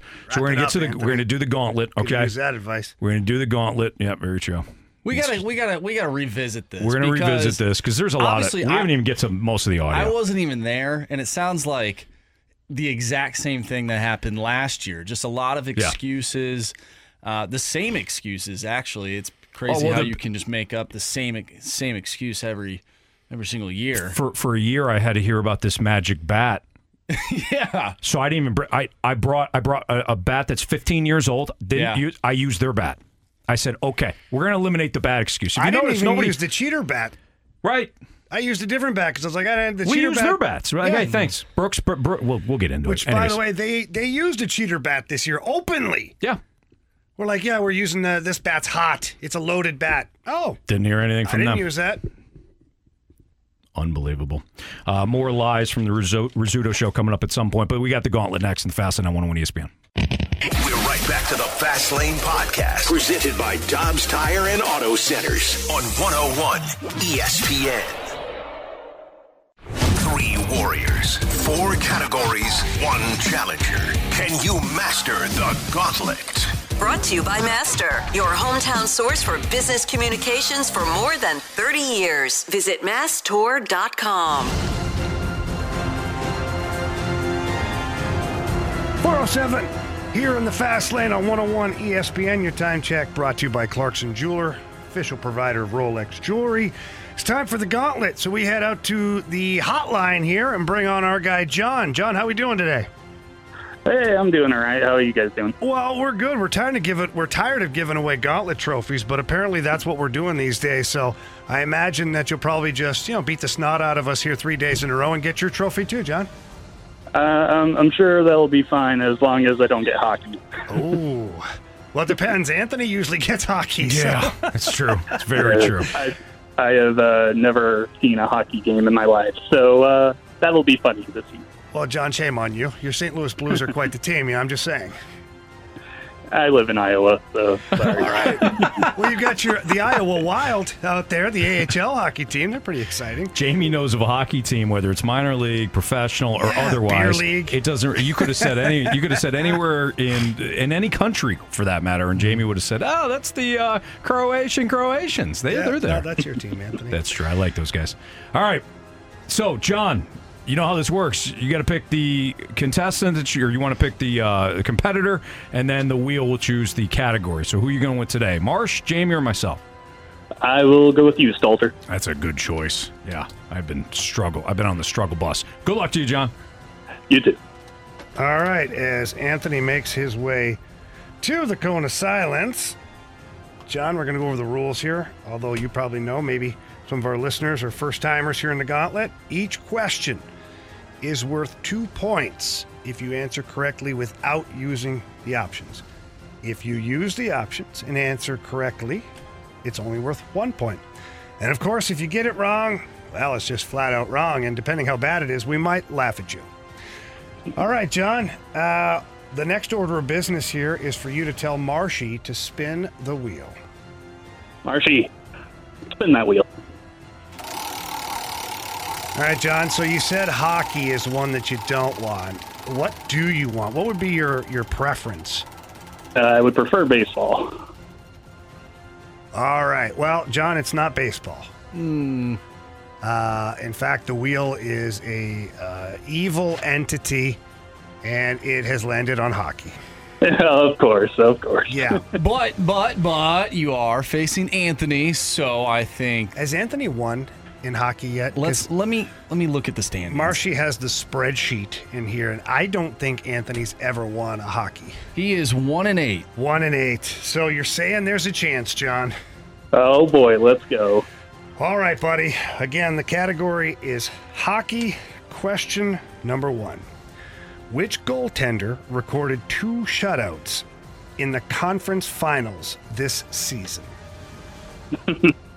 Yeah, I'm pretty sure with any hockey fan, they could probably tell you this right away. So I'm just going to go back to high school and uh, give me the options here. You got it. Was it Sergei Bobrovsky, Laurent Brossoit, or Adin Hill? Uh, I'm pretty sure you just made up those first two names, so I'll go with Adin Hill. Final answer? Final answer. Question number two. In the 2019 Eastern Conference Final, which team did the Boston Bruins sweep to advance to the Stanley Cup Final to take on the Blues? I'll need the options again. Your options are the Washington Capitals, the New York Islanders, or the Carolina Hurricanes. Um, I'll go with the Carolina Hurricanes. Final, final answer. All right. Question number three Who is the last team the Blues swept in the playoffs? Options? Was it the Dallas Stars, the Minnesota Wild, or the Vancouver Canucks? Uh, what was the first one? Dallas Stars. I'll go with them. Final answer. Question number four. In the 11 years the Atlanta, or I'm sorry, in 11 years the Thrashers were in Atlanta before moving to Winnipeg, how many times did they make the playoffs? Ooh. Within 11 years, you said? Yes, within 11 years. Okay. Uh, so for this one, I'm, I'm just going to blindly throw a dart out there. Uh, five. Final answer? Final answer. All right, John, let's bring in our guy, Anthony. We're not going to say anything to give it away. We're just going to go with the question. So, okay, here he goes. Here comes Anthony Stalter back into the studio here. He's going to plug his ears in so he can hear us. Anthony, how are you, my friend? Great. Good. What, Mike Ryder have good music or good conversation? Good conversation. Yeah, we're talking grilling. Oh, that is, that's, that's always good conversation. Yeah, we're talking grilling. So, All right. Well, speaking of grilling, Anthony, you better pack a lunch here. Oh, boy. All right. Question number one. Which goaltender recorded No, two really? shots? Yeah, yes. Are you serious? Category is hockey. so the one category John didn't want, and Yeah. the one that we said I always get, is you're serious? It's hockey. Uh, yeah. The wheel has spoken. The wheel is evil. Wow. Okay. Okay, take it from the top. Question number one. Which goaltender recorded two shutouts in the conference finals this season? Conference finals. Yeah, so all of the conference finals. There's a Okay. goaltender that recorded two shutouts. Who was it? We know it wasn't Jake Oettinger. He had a rough one. And I don't think any of the Florida Calgary. Get, oh, they weren't Strada. Uh, It's got to be Adin Hill. I'll go Adin Hill. Final answer. Question number two. In the 2019 Eastern Conference Final, which team did the Boston Bruins sweep to advance to the Stanley Cup Final to take on the Blues? Ooh. Who did Boston sweep that year? Uh, I want to say it was Carolina, but can I get the options, please? Options are the Washington Capitals, the New York Islanders, or the Carolina Hurricanes. I got to go with my gut here. Carolina. Final answer. All right, Antoine. Question number three. Who is the last team the Blues swept in the playoffs? The last team the Blues swept in the playoffs. Well, a year ago, they did not sweep the Wilds. Did not sweep, unfortunately, the Avalanche. Uh, uh, they didn't sweep anybody in 2019. I'm, uh, I'll save some time here. Can I get the options, please? Yeah. Uh, was it the Dallas Stars, the Minnesota Wild, or the Vancouver Canucks? Stars, Wild, Canucks. Ah. I'll go with the Stars. I admit this is a guess. I don't. I know they've they have they've had some ups and downs against the Wilds. I, I I'm gonna. This is a guess. I'm gonna go with Stars. Uh, final answer. Question number four. In the 11 years the Thrashers were in Atlanta before moving to Winnipeg, how many times did they make the playoffs? This is gonna be like a a low number. I would imagine. I'm just gonna go with zero. I feel like if you're gonna ask the question, it's probably very low, zero or one. I'm gonna go zero. Final answer. All right, let's go over this. Let's start uh, right there. Question number four. In the 11 years the Thrashers were in Atlanta before moving to Winnipeg, how many times did they make the playoffs? John went with five and did not use the options. Anthony, you did not use the options. You went with zero. Answer is It is a low number. However, it is one. Ah, made the playoffs one time, never won a playoff game. Oh. so 0 0 after one. Uh, let's go to question two. In 2019, the Eastern Conference Final, which team did the Boston Bruins sweep to advance to the Stanley Cup Final to take on your St. Louis Blues? John, you said Carolina Hurricanes. Anthony, you said the Carolina Hurricanes.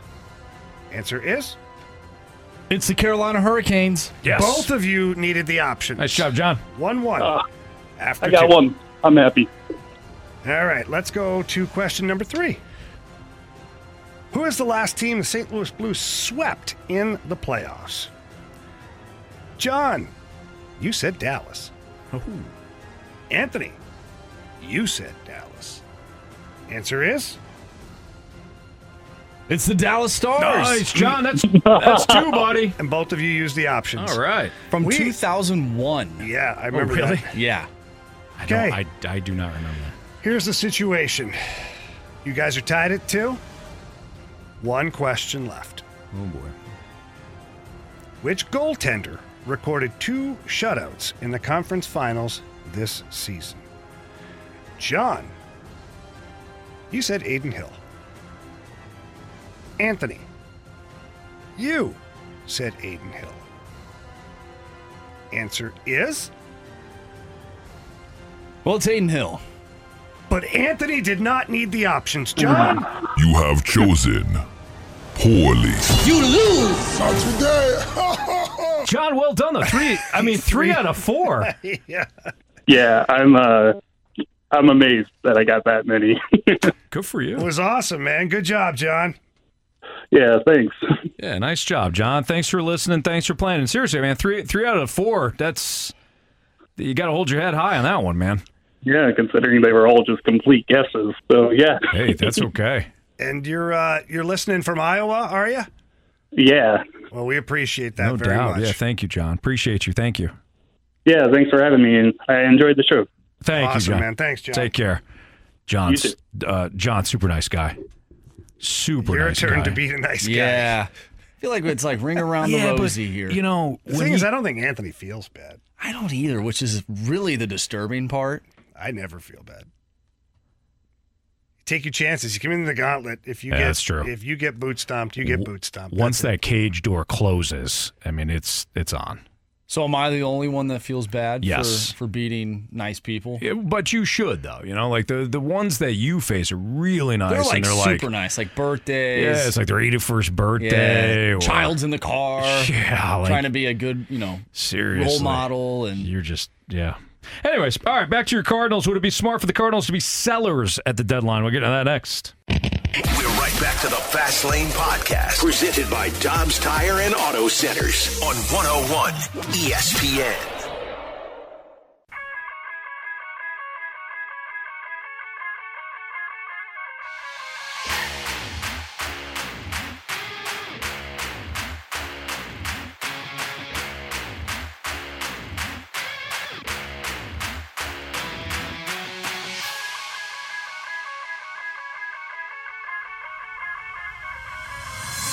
It's the Fast Lane on 101 at ESPN. Would it be smart for the Cardinals to be sellers at the deadline? I know that our guy Swan, I think Swan's being, emo- you know, he's, he was emotional, he's frustrated, just like a lot of Cardinals fans are. And Cardinals fans, some Cardinals fans may feel this way. You know, just just sell that. If you're not going to be a competitor, sell, but blow it up. Jamie, as frustrated as we are, we spent the first hour today being frustrated over the Cardinals' lack of success and everything that we're seeing. It doesn't make sense to sell. It, it it doesn't make sense to do what the Blues did because you don't have a bunch of expiring contracts like the Blues did. You don't you didn't know one way or another if Ryan O'Reilly was going to come back in in the offseason. You didn't know, uh, you know, you knew Vladimir Tar- you knew Vladimir Tarasenko wasn't going to resign with you. So it makes sense to trade him. Ivan Barbashev was likely to price himself out of a market that you're going to be in because your cap situation. Made sense to deal him. Made sense to deal Ryan O'Reilly. The Blues and the Cardinals are not a comparable this season. You don't have a ton of expiring contracts. Could you sell off like a, a Paul DeJong? Sure, you can do that. I, I won't fight you on that. Could you trade Tyler O'Neill? Yeah, if he's healthy and provides any sort of value to another team that they'd be interested. Yeah, but you're not going to go through this wholesale sell at the deadline. It doesn't make any sense to. As frustrated as we are, What would you sell? it- exactly No, but what would you sell? Okay, Goldie Arenado. right. That's what you're selling Doesn't make sense. for what? Like, yeah. Oh, you could get a you could get a haul. Okay. And and then what? Like, what's the ultimate goal? Is is the ultimate goal to just sell off? Like, if you're one of those people right now out there thinking to yourself, sell everybody, get rid of everything. you're in the midst of a tough season right now as a Cardinals fan. You don't know what a tough season is. You sell you sell off all these pieces and you go with some young guys and prospects and you end up being the Cincinnati Reds and the Pirates for an extended period of time. I know the Pirates are are playing very well this year compared to what they have before, but look at the misery that mm-hmm. they've gone through. How long that's been their fan base. And they're still not trying. So if you sell off these pieces, what does it leave you with? Mm-hmm. I- It's just not the right thing to do. It's not even comparable to the Blues right now. If Paul Goldschmidt was on the last year of his contract and Nolan Arenado was on the last year of their contract and they weren't performing and the team wasn't doing well, I could see you going, you know what? Let's go get some starting pitching, some elite starting pitching by putting these guys on the market and see what we can get. Mm-hmm. But they're not. They're not on the last year's of contract. And you made a promise, from what I understand. I wasn't at that meeting, but you made a promise to Nolan Arenado that you're going to try and make some moves to make this team a serious contender. Now, the players haven't held up their end of the bargain, and maybe Mo hasn't either with the, the pieces that he's got. Maybe it's shared blame at this point as far as that's concerned.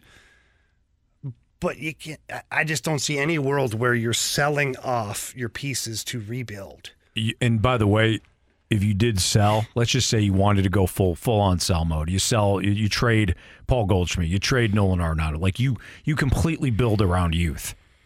You do realize you you'd be trading to a contender, and a contender is not going to give you major league talent back. You're talking about prospects at that point. Do you want to play the prospect roulette roulette game? Wait a couple of years. Maybe some of you do. Maybe some of you are just tired of this this approach and you're willing to eat a couple of years. You won't like it a year from now. I don't think you're any I don't think you're closer to getting this organization where it should be by selling. If you want to do some pieces, I'm all for it. DeJong st- trade him while his value is high. If it, if he's still hitting well, I understand that. You got a lot of congestion at shortstop. Tyler O'Neill's down, there's no value right now. No. Well, you could have traded him for. I understand that, but you didn't. Let's deal with the here and now. You want to trade off Dylan Carlson? Teams are going to look at him as a 24 year old that that yeah still has some potential. He's also been hurt. That potential hasn't hasn't also materialized. You're going to be it's going to be harder than you think to trade off some pieces and be better off for it. That's the key. You may you, sell so you're better off down the road. I don't think the Cardinals are going to be in that spot.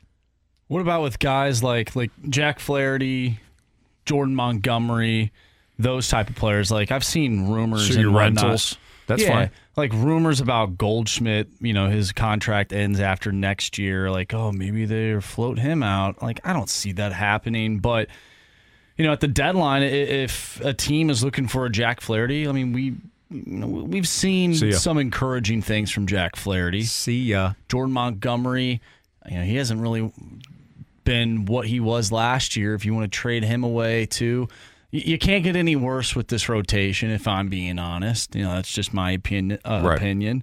Uh, and you give some some younger guys in the system a chance to uh, stretch things out and become a starter and see you know what they can bring. Because at the end of the day, Yeah. you can't get any worse. You're literally the worst team in the National League right now. Right. And you're telling me because oh, your division is crap that you you're going to be buyers to what? Right. Trade pieces away and uh, you know, maybe some prospects for a team that might make the playoffs. Yeah. I thought what the Blues did uh, uh, like it sucked. It sucked seeing the Blues not make the playoffs. Right.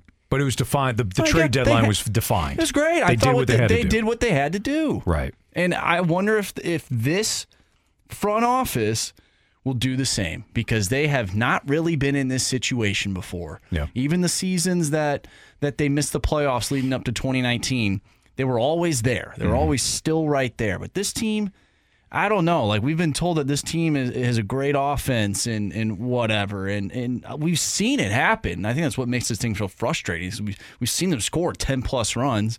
We see what can happen when they score. Yeah. They're a good team.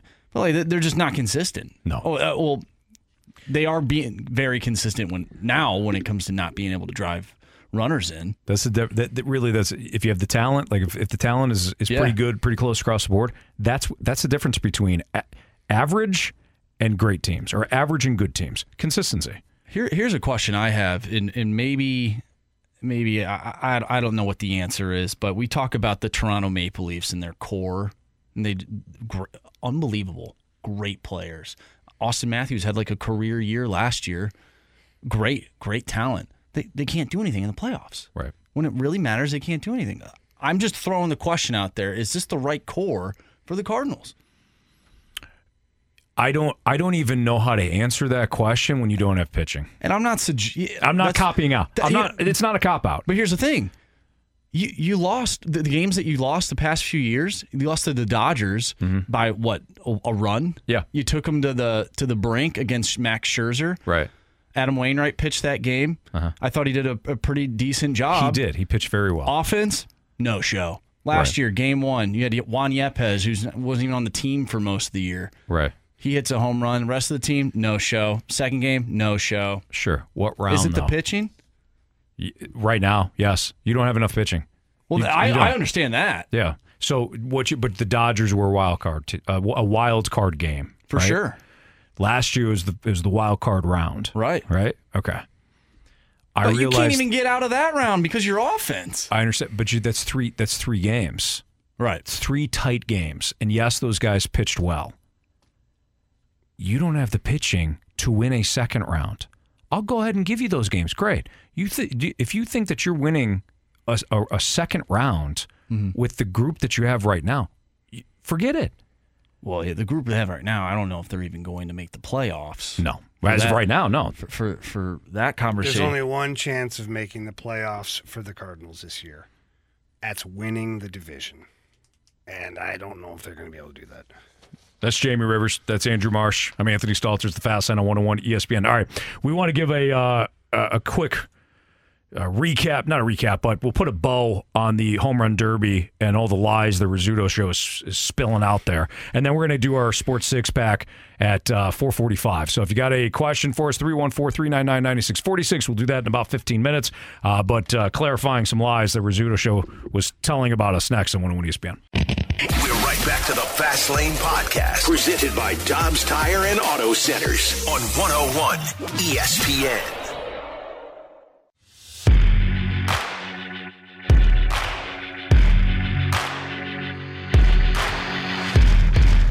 As Marsh just said, he said it perfectly. Rizzuto show making a bunch of excuses. A year ago was the bat that we used, even though they used the same bat. And uh, a year ago, I sucked, Jamie. This year, I decided I'm not going to bring any bats. I'm going to use their bats.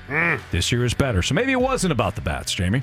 Uh, Anthony, you were an animal this year. as were you, my friend. As Animal. were you. So we put on a good show. We complimented them. We're gracious to them. And we turn around. It's very supportive. Very supportive. All of a sudden, I woke up this morning with a knife in my back. Jamie, I know you had one too. Because of Several. because of them. Several. So here's one of their excuses. Rafe was talking about his uh, his exploder. The timing of it all. Jamie cheated, told the people to switch up the schedule. That's oh, yeah, a- because I have that that's kind a of lie. power. That's a lie. Here's Rafe talking about uh, home runs that he hit, taken off the board. I get in the groove. I start hitting some dingers, right? I get up to seven. Then I hit an eighth. Eight goes on the scoreboard. Yeah. Eight comes off the scoreboard. Right. Mm-hmm. Karraker says, oh, it hit the top of the fence. And bounced Which back is? in. and bounced back in. But our people sitting in the bullpen said it hit the fence, hit the building, pops back in. So Mm-hmm. it popped over, hits the shed, comes back in, they take it off the board. That's so there's one taken off the board. Oh. Right. That's what building? The, the, the clubhouse that is located like 10 feet behind it? I remember the one he's talking about. I you do know, too. Do you know why Randy said no? That wasn't a home run. It hit the hit the top of the wall. Because it hit the top of the wall. It was clear as day. It hit the top of the wall, bounced back. Yeah. Hey, if we're gonna count those, you might as well add about I don't know, fifteen more to Jamie and I's That's total. If we're going to count the ones that bounce off the wall. Yep. Here's Moon completely disrespecting Randy, by the way. The MC is a homer. Yeah. For the fast lane. That's right. Wow. Mm-hmm. Didn't even think that through. Oh, I didn't I love even Randy. think that through. But he is by proxy corrupted in this situation. He situation. is a corrupt I man. guess so. Right. Yeah, yeah. I mean, Brooke Grimsley is his and Matt and Rockio are his co-hosts, Mm-hmm. right? Yep. Yeah. So he's root. I mean, he is rooting for them to win. He's rooting for Brooke. Ah, Anthony, honestly, it just gets worse every time I hear this stuff. You want to call me sad. You want to call me a piece of crap? Fine. You want to call Jamie a piece of crap? Fine. We get that. We understand that. You want to call Randy Karraker a piece of crap? A true pro. I don't think so. That when I heard that, it I don't know, it really rubbed me the wrong way. Yeah. It hits it hits you uh, in the softballs, doesn't it? It really does. Yeah, Yeah. and it doesn't feel good. at no, not at all. So that was them on the Rizzuto show. Then they came down the hallway to our studio, to the balloon party. Tim McKernan, Action Jackson. Here's Rafe. So actually, we should set this up. So the reason why this is like a TBD situation here, we are up by I don't know four, I think. We're up by four. At least. There was going to be a lightning round. The lightning round, everybody's going to get 10 swings. That was it, okay? Now, to listen to them talk, they were saying, yeah, that's when we planned on winning. Hey, they were going to hit 20. Yeah. With 10 swings. Yeah, Rafe said 40 to start. He hit seven, but the, you know, they're going to get them all back there in the lightning round. Well, they had a bubble race. After Moon and I went for the final round, there was going to be a quick mm-hmm. bubble race. Which is knocker balls for Yes, everyone that yeah. doesn't. So they were going to knock their balls No. together, mm-hmm. Yeah. and then we we were going to do our lightning round. Well, two individuals that were racing in these these big bubbles. They were starting on each foul foul line. They're racing. They were a collide in the middle, which they did, mm-hmm. and then they were going to get up and run to the opposing foul line. Whoever got there first was going to be the winner. They collided right in front of us because we were out in the, you know, that's around second base. They collided there at center field. Jamie looked at me and goes, Man, it looks like a Jamie Rivers hit. I looked at the guy that was the one of the guys that was in the bubbles and realizing he was wearing a 101 ESPN Jamie Rivers 6 jersey. Hmm. I thought, Jamie, look at that. Look at that. Well, about a minute later, and people have, t- Randy said he heard it. Heard people, I talked to people in the, even in like the, the bullpen area said they heard it. Our guy Dylan, we know his name because he reached out to us on Twitter. Our guy Dylan had what I would describe as a Jason Kendall injury. Hmm. Some of you might be too young to know the Jason Kendall injury, but Jason Kendall was a Pittsburgh Pirates catcher back in the day. And he came around third at one point, going home, and absolutely shattered his ankle. Foot sideways. Oh. Poor Dylan is trying to like get get up. He's in complete shock. So we run over there. Dylan, hey, no problem. Sit down. You're good. You're going to be good. First thing he says, I, I was the first one over there. He goes, Stalter, this doesn't look good. I said, Dylan, you're going to be fine, man. Or I didn't know his name, but I said, I said, Yeah. I said, hey, you're going to be fine. No problem. Mm-hmm. Jamie comes running over next. Dylan looks at Jamie. Jamie, you've ever seen an injury like this? You ever dealt with anything like this? He Yeah. says. I was like, well, not quite like that. No. Jamie was excellent though. He goes, no, not quite like that, but but, but you know what? You're going to be fine. You know, the the uh, medical staff there, right. outstanding. They're outstanding people. Got down there, took about you know 20, 25 minutes to make sure that Dylan got got in a, a cast and onto the stretcher over there. In that time, Rafe looks at me and goes, "We got to call this thing." Rafe goes, "We got to call this thing. It's not appropriate to continue the lightning round." Very looked- serious matter. Yes, I looked at him. I said, "That that kid over there, that guy over there." I pointed at Dylan. He's a warrior, and he wants us to finish this. Mm-hmm. I said, "No, we finish this." And in my head, I go, "I don't want this to be an excuse. Mm-hmm. Another excuse for the Rizzuto show." Rafe demanded, demanded that the show not go on. Yeah, Rafe was literally like, we're not. We're, We're not we're doing this. not- We're this not is Well, all I mean, this. the exploder wore off, so The exploder wore off. The schedule wasn't right. Whatever. Well, here's Rafe on 101 today. The the uh, balloon party. Well, we suspect there may have been a plant by ESPN. No. Supposedly, during a bubble race this Kid broke his ankle in two places. But he had on a Jamie Rivers shirt, which we found highly suspect. We have sympathy, but we're starting to think that it was a wooden ankle, and uh, the kid was a plant to keep us from progressing.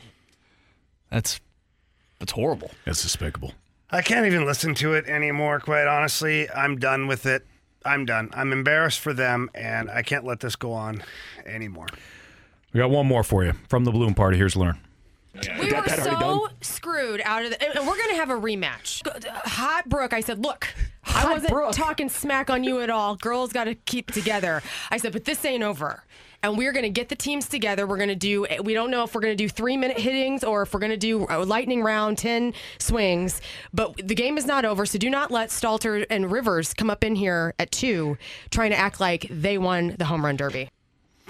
Anytime, any place. And we've been nice. We've been nice. Do I get in on this action? I know I wasn't wouldn't you? there. So Hey, how about they bring in Riz? Okay, they can Yeah. add Riz. We add you. All right, and we're not going to be. We were nice. We were supportive. We didn't talk smack. Anytime you want a rematch, we will bury you. On top of the, we're going to take you to the woodshed. Mm-hmm. We're going to take you on top of the woodshed. We're going to take you onto the side of the woodshed, both sides, all sides. We're gonna we're gonna bury you beneath that woodshed.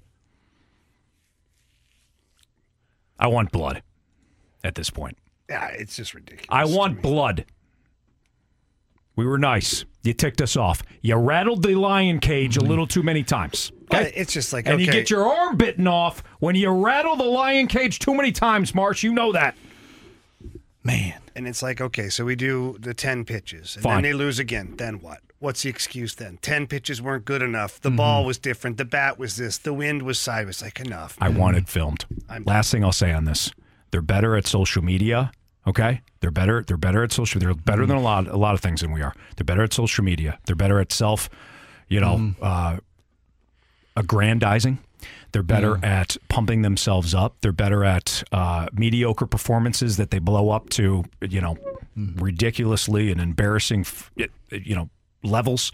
Uh, they're much better at us at those things. They're not better at hitting home runs. I can't believe they would would bring in Dylan like that and make a Dylan, we an apologize. We apologize to you and your family that you had to hear that today. Sports Six Pack next in the Fast Lane on 101 ESPN. We're right back to the Fast Lane Podcast, presented by Dobbs Tire and Auto Centers on 101 ESPN. I have a question. It's time for the Fast Lane to answer your sports questions. I want to ask you a bunch of questions. and I want to have them answered immediately. Asking me all these weird questions. Answer the question. Answer the question. Answer me! The Sports Six Pack is refreshed by Maggie O'Brien's, your go to Irish pub in St. Louis for over 42 years. Time for time for the Sports Six Pack here in the Fast Lane on 101 ESPN. Marsh, go. Question number one. All right, not really a question, more of a statement from uh, guess who? You are more upset about a home run derby against the mighty Rizzuto show than the lifeblood of St. Louis, the Cardinals. I'm ready for blood and answers from Mo. Incorrect. Listen to the first hour of the show. Question two, please. Question number two. And for those that don't know who that was from, well, well, you know, you know, just take a guess. Listen from the the first, six, seriously, listen to the first side of the show. If you, you know, we- you don't, you can't listen all day long. We, I understand that. Listen to the first side of the show. It's all about the Cardinals. Mm-hmm. From the 618, Jamie, do you think Zachary Bolduc has a place with this team, or should he be used as a trade piece? Well, I think he has a place with this team. I don't know when. So it depends on the level of patience that Doug Armstrong and the Blues want to have regarding his development. Um, and for some of the listeners who don't know, Zachary Bolduc is, you know, one of the Blues prospects. Uh, just finished playing in the Memorial Cup, which is the championship of all the junior teams, major junior hockey teams in Canada, and they won. They won the Memorial Cup. He had himself a really good year, a really good playoff, and now he's a champion. All of that counts for something. I do feel like he's still at least at least a year away, maybe two, from being an impact player or making the roster here in St. Louis. Um, so again, you have to evaluate what his future looks like what his ceiling might be, as opposed to what you might be acquiring in that trade. If what you're acquiring in that trade has a higher ceiling and can bring more value to your team, um, then you do it. If what you're acquiring is just a quick fix veteran guy to plug the lineup, uh, then maybe you don't do it and you continue to be patient so that the well isn't completely dry uh, in a year or two of young prospects that you have. So uh, to me, it depends on the player that would be coming back the other way for the Blues. Question number three. From the 314, considering how fans have found many new ways to spend money and time over the last four years, if the Cards continue on their current pace, how big of a hit do you think the Cards will take in attendance this year? They'll take a big hit this year. No, they Yes, they will. Oh, shush. Jamie, Jamie. You don't believe what you're saying right now. Yes, I do. I don't think you do. Jamie, I'm serious. I am. I'm Okay, serious. fine. I'm serious. If they continue to play this way and they're in last place consistently, fans fans will stop showing up. That Did stadium. they stop showing up when they missed the playoffs for a number of years in a row? You mean like when they missed the playoffs and then coming back a year a year later? No, They missed the playoffs two years in a row. three actually. Yeah, but three. Did they did they did they stop showing up? no, they didn't. But they were in. They were at least in wild card contention at that point. They will not show up. I'm telling you right now, they will not. There will be more red seats Hmm. come August than I think people think. I'll just disagree with you. All right. just based on the fact that people love the Cardinals so so much here and love going down to the ballpark and the whole thing that it, they may not enjoy the losing and whatnot, but I I don't think it'll be an astronomical dip in attendance. I still feel like people will show out, and I think that's why there's a lot of people who are frustrated when the front office maybe doesn't go and do what they would like them to do. It's because they do continuously show up there mm-hmm. with passion for that team. So I'll just, I'm just going to disagree with you. Fair enough. I don't think. It would, by the way, I don't think it will be like the Oakland A's attendance. No, I understand. But I think there will be a significant dip if they continue to lose. Question number have to find four. So yeah, good call.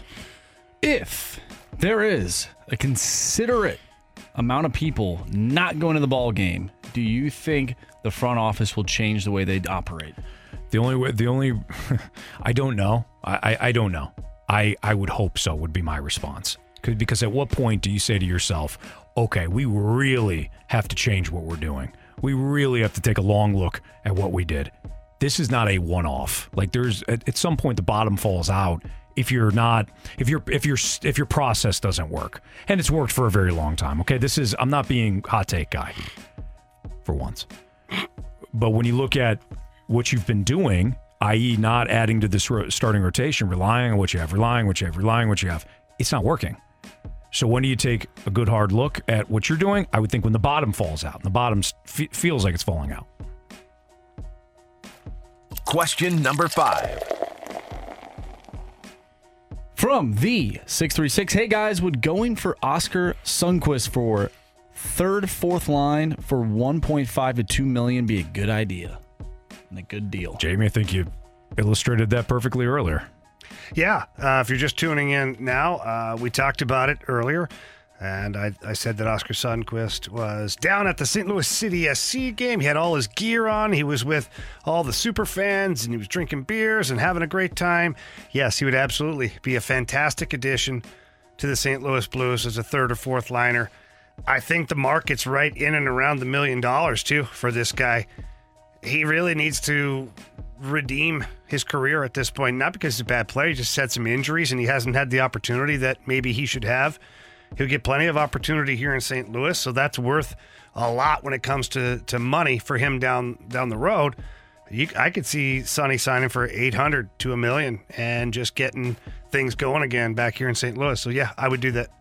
That's Jamie Rivers. I'm Anthony Stalter. It's the Fast Lane on 101 ESPN. Do the Cardinals have a decision making problem or an execution problem? We'll kind of get into manager for an office versus the on field product next.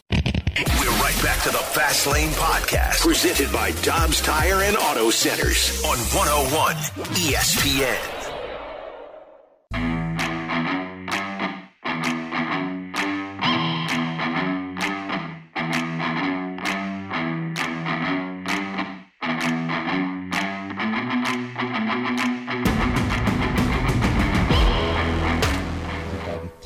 Opportunities to put teams away, and we're just that one big hit away. And it sucks to continue to say that because it's happened time after time. But we are getting a lot of guys on base, which you can look at it two ways. Like we are actually hitting the ball, getting on base, taking our walks, but it, it's still missing that big hit in those key situations to just blow that game open. And uh, yesterday's a perfect example of that. At the end of the game, it looks like it's on Gio's hands and, and it looks bad, but the reality is um, the game shouldn't have been close. And uh, we need to do a better job with runners in scoring position. That's Oli Marmol. A better job? Yeah, I would say so. How about a job? A better job. How about a, a not Better. a not a historically bad job? A better job. Yes, Oli, you're correct. I can't dispute what you're saying. You're correct. But my God. Okay. Well, here's here's where I'm at with this too, because a lot of people are like, "Well, you know, it's time to fire Oli." Okay, go for it. You will not fix the problem overnight, though. You won't. It feels it feels better to just blame one person, one entity. Go for it. It feels better. I acknowledge that. But a run, runners in scoring position is not a. There's nothing that Oli's going to do about the lineup to fix the runners in scoring position problem. No, because they've all had an opportunity. Correct. Top to bottom, they've had runners in scoring position, and it just Correct. hasn't been good. This is an execution problem. That's what this is, in my eyes. I mean, if you guys are, if you guys disagree, go for it. You you can you can let him go. I had the we had the same. I had a similar conversation about Jeff Albert. You can fire Jeff Albert, but it, it, unless you get better hitters, you're not going to have a better offense. So Jeff Albert leaves, and we think, oh, maybe it was Jeff Albert. Spring training looks good. The first week of the season looked pretty good, and then the dip happened again. So this is kind of where I'm. I, get frustrated when it's when we just want to blame Jeff Albert or just want to blame Oli, and we never circle back to the players. You can fire the guy in charge. I get it. It's easier to do that than it is to look at what the real issue is, which is that you don't have guys that drive runner drive drive base runners in. That's the problem. If you want to cycle through managers, cycle through hitting coaches, fine. Go for it. This is an execution problem, though. And I get it. It's difficult. It's difficult to be a big league player to drive runners in. Other teams have magically figured out how to do that, though. I don't think, Jamie, uh, tell me what you think. I don't think that this is necessarily a decision making issue. There are decisions that are the wrong decisions, as we know, but it's still a decision. I don't think it's decision making problem. I think it's an execution problem. That's where I'm at on this. A How about yourself? It's hundred percent an execution problem. Because what's what's all he's supposed to do? So you got a guy at second and third. Whoever's up next, it's his responsibility to execute. It's not like Oli can just throw in a pinch hitter that he knows. Oh, by the way, I've got the problem fixed because I've got Burleson or Yepez or Right. whomever. Take your pick of bench bats that's coming off the bench here to do the job. Mm-hmm.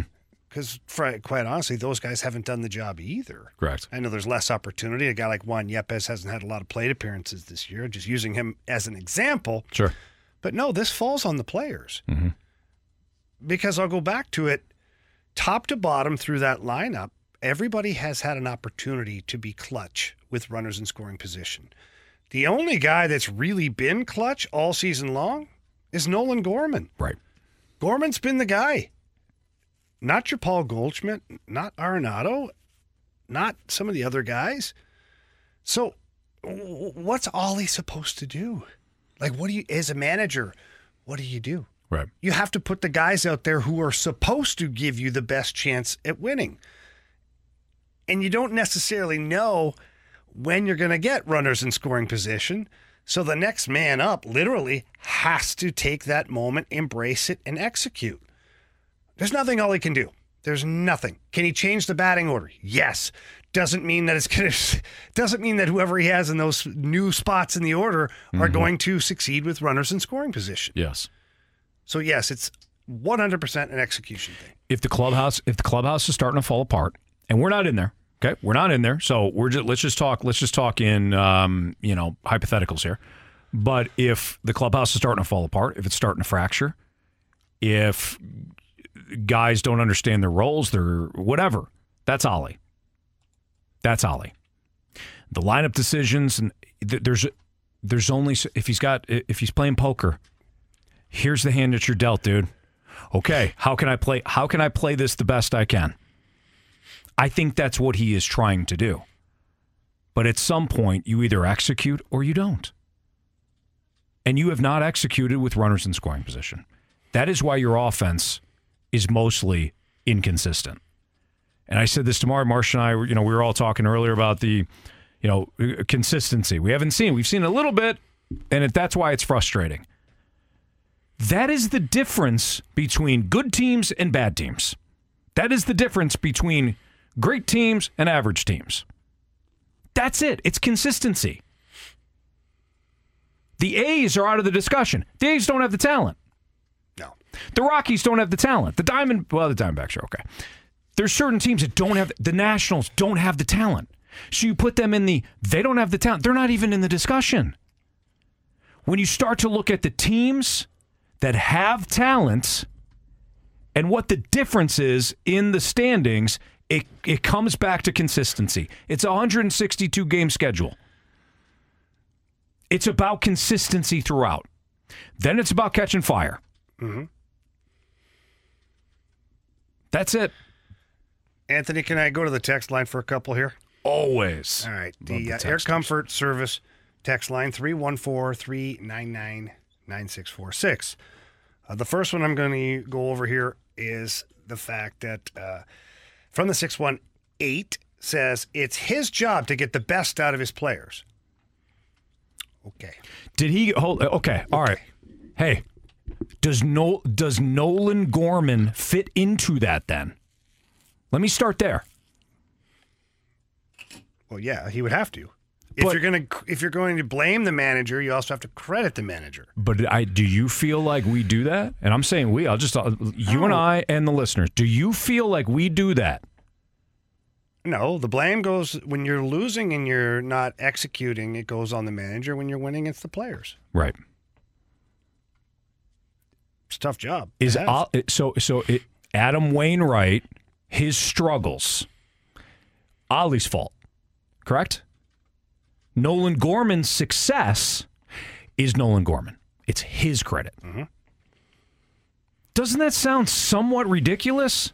Well, it is, Anthony. That was my point in reading it. Okay. I think, yeah, I think when you look at it from like decision making, for instance, the one that comes to mind is the Giovanni Gallegos, him coming in against the Angels, right? Everyone was like, why, why, why would you bring him in? Ryan Helsley only threw 10 pitches. It's like, okay, well, he's been good. If he did his job like he's supposed to, they would have won that game. Mm-hmm. That's the thing, like, It's execution. that's execution.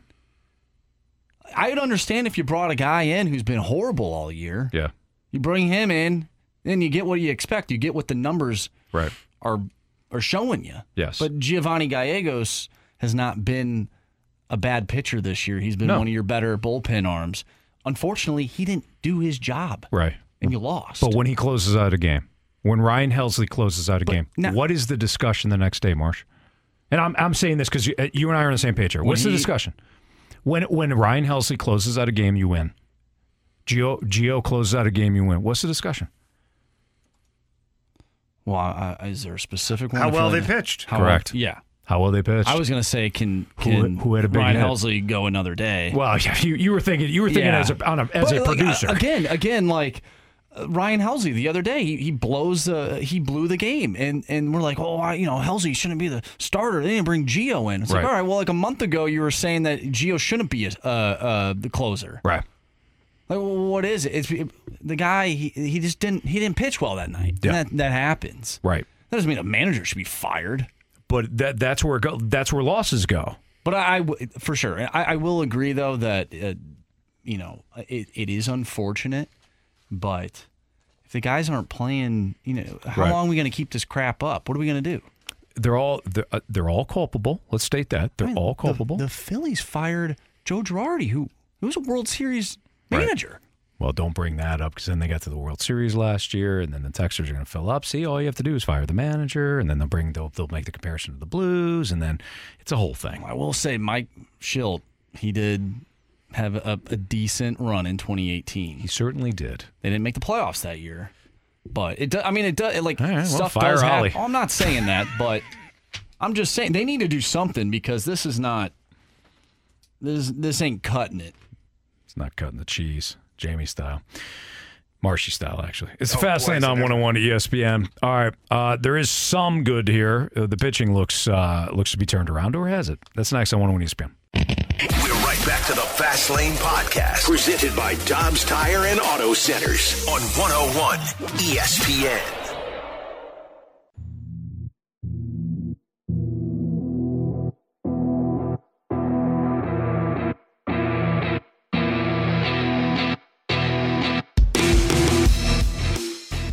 Great pitch, not where he wanted it, got hit. So um, overall, he was very efficient.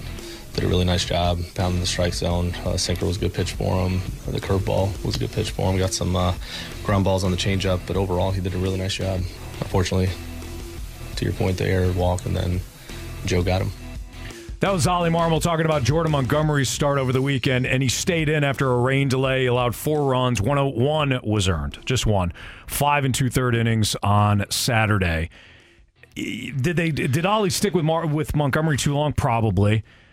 He had dealt with a one hour delay. I mean, he probably should have been out of there. But when it comes to the th- where it went sideways, and, for, and it's unfortunate because it's Nolan Arenado, but Nolan Arenado's error opened everything up it, this to me goes back to the execution. Was there a bad decision that was made? Yes. Could have been saved by make making a play. Yes. So Nolan Arenado's error, it opens up everything. Jordan Montgomery winds up losing that one. Miles Mikolas, two runs on 10 hits, struck out two yesterday. Didn't miss a lot of bats. I don't care. I don't care that he gave up 10 hits. Miles uh, Miles Mikolas it can be effective giving up a bunch of hits. He's not he's not a high strikeout guy. You know, I read an article. Well, he only had so and so so many swinging misses. Don't give a crap. How many walks Don't did he care. have? Zero. Uh, I'm fine with that. I'm fine with it then. Two earned runs off 10 hits, uh, 91 pitches, 61 strikes. He he did he did exactly what he was supposed to do. Absolutely. He provided you with five innings. Could have been would have been nice to get six, of course. I mean, I- it sounds crazy, you know, begging for six, but whatever the case, he gave you five innings uh, to where you were still in a position to win the ball game. Right. And you couldn't score runs. Correct. You didn't hit. That's the problem. Miles Mikolas wasn't the problem yesterday. No. You had three separate problems over the weekend. You had your you had your bullpen blow up. That was a game you should have won on Friday night. You had your bullpen blow up. On Saturday, it was a decision to leave Montgomery in and an error that largely costed you. The offense went great. And then yesterday, guy, you got to get rid of him. Right. And then yesterday was the offense. this is similar to April in this manner. You don't know when the game starts which part of your your roster is going to blow it for you. That's what it feels like again. That's what it felt like throughout April. Your pitching your pitching was good over the weekend. I'll say for and I'm talking about starting. Your starting pitching was good. It wasn't great. Well, Gio had the one blow up. Gio had the blow up. Apart from that, I mean, was there another blow up that I'm missing? No, because Flaherty, There Flaherty was was, fine too. Yes, there's no offense. Flaherty was fine too in his start. You know, three of his last four starts are pretty good. Yeah, he he's he's continuing to walk the house. That's that's Flaherty's issue. That is why he's not pitching deeper into the games. If we're going to simplify it, he went five and a third, Jamie. One run ball, struck out six versus the Pirates. Again, third his third nice start in his last four outings. Dropped the ERA from 6.18 to 4.55. But he's got 35 walks in 63 and a third innings. It has been that has been his main his main issue. He limits the walks, he pitches deeper into games. Your pitching was fine over the weekend, starting wise. You didn't hit. Clearly. At one point, maybe you start hitting again, your pitching falters. I It's- know, it- but that's this yeah, is the issue This is this is the um, the roller coaster ride from hell. It is this year for the Cardinals. The short span that they kind of had both things going together, they're winning. Right. And it looked like, wow, this is the team we're talking about, which it was. But that was the only consistent span of baseball where we've gotten that. Mm-hmm. And otherwise, it's been something. Yeah. You said this, um, I believe you said it at the time, but teams that are winning baseball teams find ways to get those victories. teams that are losing baseball teams find ways to piss it away. Mm-hmm. And that seems to be the problem with the Cardinals right now is they're they just keep finding a way. And it's not necessarily what you think it's going to be. Right.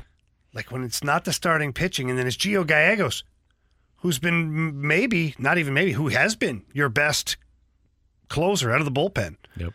And he messes it up. Or how, how about it's Nolan Arenado with an error? Mm-hmm. Like who saw that one coming? Right. So that's the problem right now is that the little things that are happening are costing them baseball games. Yeah, how many times do we have to have bases loaded and not at least score two runs or something? Right. A blow up inning. I remember watching. Uh, this is just a random example, but Marshy just I don't woke know. up. I, sorry, Mar- I have to clear the He's air. like, I wasn't here ticked." Friday. so- Marsh is ticked, and I like I it. love I it. like Marshy's that been mad passion. all day. Like yes. they're playing the Guardians. I think it was the Guardians, and they had guys in run the runners in scoring position, and they start they popped out like twice to the second baseman. Yeah. Like, what are we doing? Mm-hmm. Get the ball elevated. At least, at least dr- like uh, get a fly out so we can get a, you know, have a guy tag up. I'm not gonna lie, like. uh, I don't know if I've seen one sacrifice fly this year. I'm sure there has been, but I'm not. I can't recount. You're right. There has I, I a- have, there name, hasn't name me one. That's. When's the last time you saw a sacrifice fly? I mean, there had I've seen a pop fly. Obviously- There had to Obviously been there have been, yeah, but, you yeah. know. To your to your larger point, there's probably one over the weekend, but it doesn't. It certainly doesn't feel that way.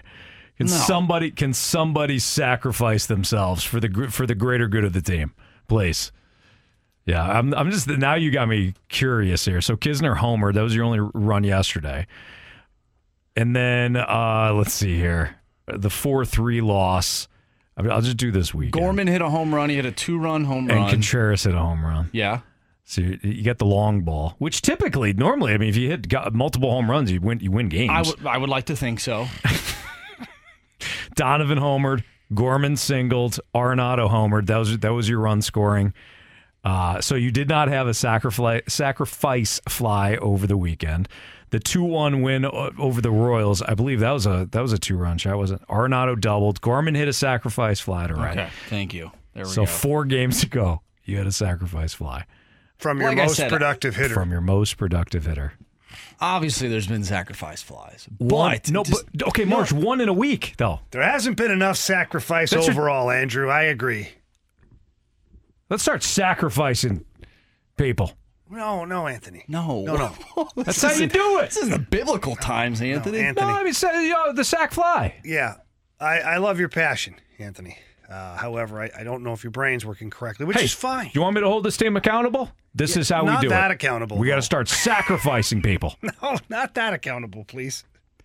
Marsh, what you said about the sacrifice flies, it's, I mean, I'm going back now. to The Guardians, the last game, you've had one in in seven games. If you go to the the second game on that, it was the Donovan Donovan homer, and he scored on a pass ball. This is incredible. All right, I like to think I watch almost every game. You know, it's a part of our job. I know, but I just didn't think of. Obviously, you can't get to every single game because we got stuff going on. But until you said that, I didn't Well, realize yeah. that's how I was feeling too. Like, yeah, when was the last time these? And you know what? The sacrifice fly might have it might have been a, a day game when we we're doing the show. Right. To your overall point, know. it doesn't feel like it. It doesn't. It's not enough. Not enough Marshy's got a sacrifice. sack fly counter going at home. He should. that this is where we're at. that Andrew Marsh is begging for a sacrifice fly. Just one sack fly, please. It's like the Oh, sign at, at Oracle Park. Anytime the ball goes in the water, Yeah, the splash hits. They have hits. the splash hits. I have a Marsh sacrifice has a fly hit. sack Oh, fly. my hit. God. All right. Okay, all right, so we got our biggest question of the day That's the biggest question of the day. next on 101 ESPN. We're right back to the Fast Lane Podcast, presented by Dobbs Tire and Auto Centers on 101 ESPN. It's time for the Fast Lane's biggest question of the day.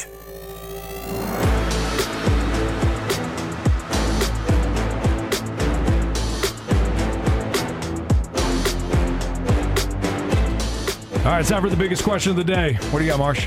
We got a text from Dennis on the Air Comfort Service text line 314 399 9646. Dennis asked, well, first he says, Hey guys, how about Luken Baker, two for four in his debut? And then he asks, Did the Cardinals wait too long to make changes? Well, I don't think they I don't think they waited too long to make changes because they I mean they they made a change with Jordan Walker. They made several changes with Jordan Walker. They made a change with uh, you know Juan Yepez. Juan Yepez didn't start here. He- Luken Baker's just one of several changes that they made. Willson Contreras was a change, and we talked about it a lot. So I, I don't I don't think so. He he got hot, got hot at the right moment. There had been a bunch of injuries in the outfield, and they said, okay, let's bring this kid up. My question is, how do, how do they how do they utilize him? This is the same question I had a week ago when they said, "Hey," when somebody asked, "Why don't why don't they bring up Luken Baker?" Great, okay. You've got a guy that really can only hit. He can play first, and that's it. First and DH. How many of those guys do you have? Quite Uh, a few. You've got a team of DHs. So how do you get enough ABs for Luken Baker so they he can make a difference? Yeah, um, I look at it a couple of ways. One, I'm really happy for the young man. Comes up, his family was able to get to the game in Pittsburgh to see him in his major league debut, and he goes two for four. It's a fantastic day for him. Absolutely. Great story. It's also one game. It's also one game. Oscar Mercado, by the way, looked pretty good for a game. Oscar Mercado looked like Aaron Judge after his first game. Yeah. Uh, Arson judge, but yeah. Arson Judge. yeah. Sorry. Um, so, and I'm not saying that that's the same path for uh, for Baker here. Okay, I'm just saying it's one game. He went two for four. Great. Let's put him out there again. Mhm. Let's see here if this is something that is going to be habitual for him to have competitive at bats. What'd you call him? Habitual. Jeez. Uh, it means to do something out of habit over and over again, Anthony. Let's see if he can be habitual with his competitive at bats. Google that, Mark. So it doesn't necessarily have to be two for four every night, but he has to give you a competitive at bat to where you're looking at it and you go, okay, he's helping us. This is this is what we need. If he goes 0 for gopher tonight and one for the next 12, like why are we mm-hmm. worrying about trying to sandwich a guy in the lineup mm-hmm. who is basically Juan Yepez or Right. Alec Burleson or take your pick of slash DHs that you already have. Right. If he continues to hit, he should continue to play. The fa- Bottom line. Hey. I agree, Jamie. If he stays hot, Fastlane loves riding the hot guy. There's no doubt about it. God, do we ever. We'll do that. Uh, But to your point, Jamie, there's just it's not it's not like he's he plays a premium position here. The thing that bothers me about that though Not is enough sack flies. by the way, yes, by we the way, did have a great suggestion, Marshy, on the text line. Did you see that? What was the suggestion? I did not. That they reprogram the fireworks at Busch and have them go off when it's a sacrifice fly. Really? Instead of a home yeah, run. That's a good idea. Oh, they probably save uh, a lot of fireworks. Um, Oh, wow. 12. 12 on the whole year. Uh, they're about 20th in all of Major League Baseball, tied with like five or six teams, I think. Um, I'm just throwing the stat out there, you know. Uh, but, you know, if he, what, goes two games, doesn't get a hit, you're just going to be like, eh, we're done with him. Mm-hmm. I mean, Randy Arozarena, if I'm not mistaken, when he came up, he did not hit like immediately. And they were just like, eh, we're going to move on. And then they later traded him. Yeah. And then look what he's Yeah, we become. Like, they, he, the guy, at least Randy Arozarena at the time was just mashing baseballs in AAA. Like Luken Baker has been mashing baseballs in AAA. Like, give the guy a little bit of leeway here if you're going to play him, because if the Cards' philosophy is, hey, we need to hit the long ball in order to win, this guy can do that, right? Well, he he could do it. He did it at the minor league Right. level. Well, let's see Give if he can do shot. it. out. If- Yeah, I mean, more Alec than two games, was the- though. he was mashing baseballs all year last year. Burley came up, didn't have a great, um, didn't have a great stint with the Cardinals. For sure. he, he was, you know, whatever. Did he get a lot of plate appearances? Uh, Maybe he didn't get the opportunity. I don't know, but Alec Burleson was this guy one year ago. So I, I don't know if he was look this at the type numbers. of. Maybe he wasn't wasn't, even- the type, but look at his numbers. Wasn't he the minor league player of the year last year? Alec Burleson? Yeah. I, I Cardinals Don't, minor I league? don't know that to be true. I know he had a really good year. Did at. He did. He Did I invent that? He So did. My whole point is if Baker can continue this, For sure. yeah, you let him go here. You Absolutely. let it eat. But if it's going to be, you know, sporadic in this, you already have those guys. Do you know what I'm I saying? I agree. Well, then do you think that maybe they, those guys that are sporadic, you just send them down? Like, do you think Baker is better than Juan Yepez? Because you're basically it's I mean, the this same. year at AAA, like okay, but I'm not talking AAA. okay, I'm like overall, if you're if you're looking at this team, just you're looking at it For and sure. You go, Luken Baker or Juan Yepez. Well, obviously the answer is you're going to keep Juan Yepez. He's been at the majors for longer than Baker has. So, But Man. and my point is they're in direct competition. They're both right-handed For sure. batters who can't play in the field. but the Juan same- Yepez, the same guy. Juan Yes. Yepez is not knocking your socks off right now at, at the plate. You know what I'm saying? Like, give this other guy an opportunity and let him go with it because you can't be any worse. You're the worst team in the National League. I, I think uh, Jamie and I agree with that. Ja- Yeah. what Jamie's talking about is let him. Okay, he two for four yesterday. He's in the lineup again tonight. Good. Right. As long, hey, you keep hitting, kid. We'll figure it But out. what, what? I'm saying is, don't take him out after two games. No, I'm not No, saying give him I'm an extended that, run. for Yeah. sure. Over the length of what's going to happen here, I believe that Juan Yepez and Baker are basically the same player. I agree, and I agree with Once that. it all averages out, and they, you know what I'm saying? yeah. Once it all comes out in the wash. Yeah. Which Well, is fine. yeah. Juan Yepez is a good hitter, but he For just sure. can't find regular ABs with this team. And why is that? Well, he can't play the field. He can't play the field. well. Exactly. He's not right. really an option. Yeah, yet. Yeah. I think I think uh, I think we're all on the same page. I, th- I I think, think we so. finally got there. Yeah, I think we. We're there. I think we did. Yeah. Yeah, we're good. we took a different route. You know, the Different Google- vehicles. maps. Mhm. They're Yeah. like, hey, take this route. we left at different times. We did. Uh, We got there. We got there. Mm-hmm. Maybe not at the same time, but We all arrived at the same time. We finished at the same time. Anthony. Yeah, we did. Yeah, and that's all that. That's all that matters. you know what that you know what they call that? Synergy. Synergy. Synergy and synergyhockeyskills.com. Yeah. Yeah, very few spots still available for hockey camps. We did just release the Blues Youth Hockey Camp, where we partner with the St. Louis Blues, and we get players and and staff members and people out there for the whole week. It's a lot of fun. Anthony, you know, we'll be at Centene Broadcasting all week that week. You love it. Just found out. Yep. Just But, uh, then. Some spots that are still available there. So synergyhockeyskills.com. Good man. Now I didn't get my uh, schedule yet. Oh, it's uh The Clearer Camp. that, that yeah, no. We're uh we're working on it. We're Okay. developing the Clear It Camp. Okay. It hasn't Got it. quite found its you know, we're not Sure. we're not totally pleased yet. And you with want the presentation of it, like Yeah. how we're going to build the practice plans, all that It's gotta be right. It's got to be ironed out properly. Okay. Yeah. Th- Jamie, I appreciate that. I appreciate. Um, Might have to reinforce the glass, you Yeah, know, because oh, the amount yeah. of pucks that are going to be just shot off the glass aimlessly. No you doubt. Know? Yeah. mhm. Well, that's not what you told me in the office. Which part? I tell you a lot of things in that office. Anthony, I love you. Thanks, Jamie. I love you. It's a Fast Lane on 101 ESPN. We're going to play Beat the Streak and criticisms and compliments next on 101 ESPN. We're right back to the Fast Lane Podcast, presented by Dobbs Tire and Auto Centers on 101 ESPN. I want to hit baseballs. All of my successes depend on me. You ready to hit? The hits just keep on coming. And his first big league hit is a bullet up the middle. It's the Fast Lane on 101 at ESPN. We got Beat the Streak tonight, which means that Bill is back for another round. Uh, Marsh, what do you got for our standings? All right, so Anthony, you are currently in the lead with five. That is your current streak. Jamie has two. Bill also has two, and I have one. Thanks to Grant, who helped me out on Friday. Beautiful. Bill, what's up, man?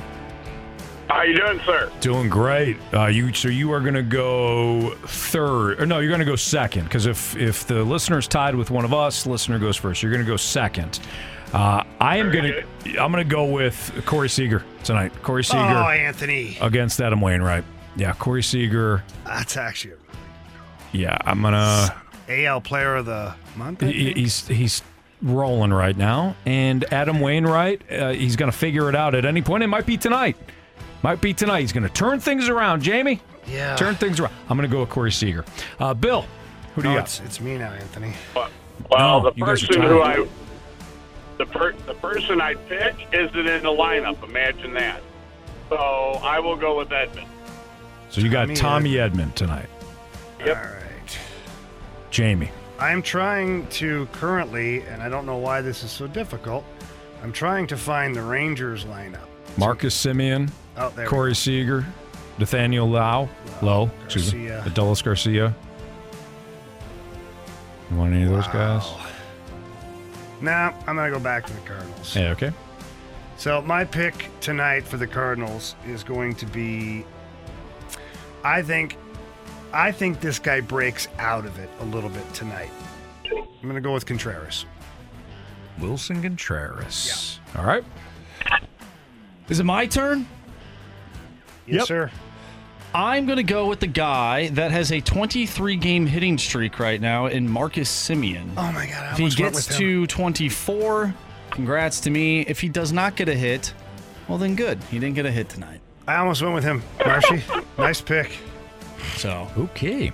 All right. So I got Corey Seager. Jamie has Willson Contreras. Bill has Tommy Edman. And Marsh has Marcus Semien. Bill, good luck, man. Thank you, sir. Have a great evening. You too. All right, there you have it. If you, if you miss anything from today's show, download the podcast on 101ESPN.com or your 101 ESPN mobile app. All brought to you by Dobbs Tire and Auto Centers. Talked a lot of Cardinals today. Talked about uh, how the Rizzuto showed a bunch of big liars, and then talked more about the Cardinals. There you have it.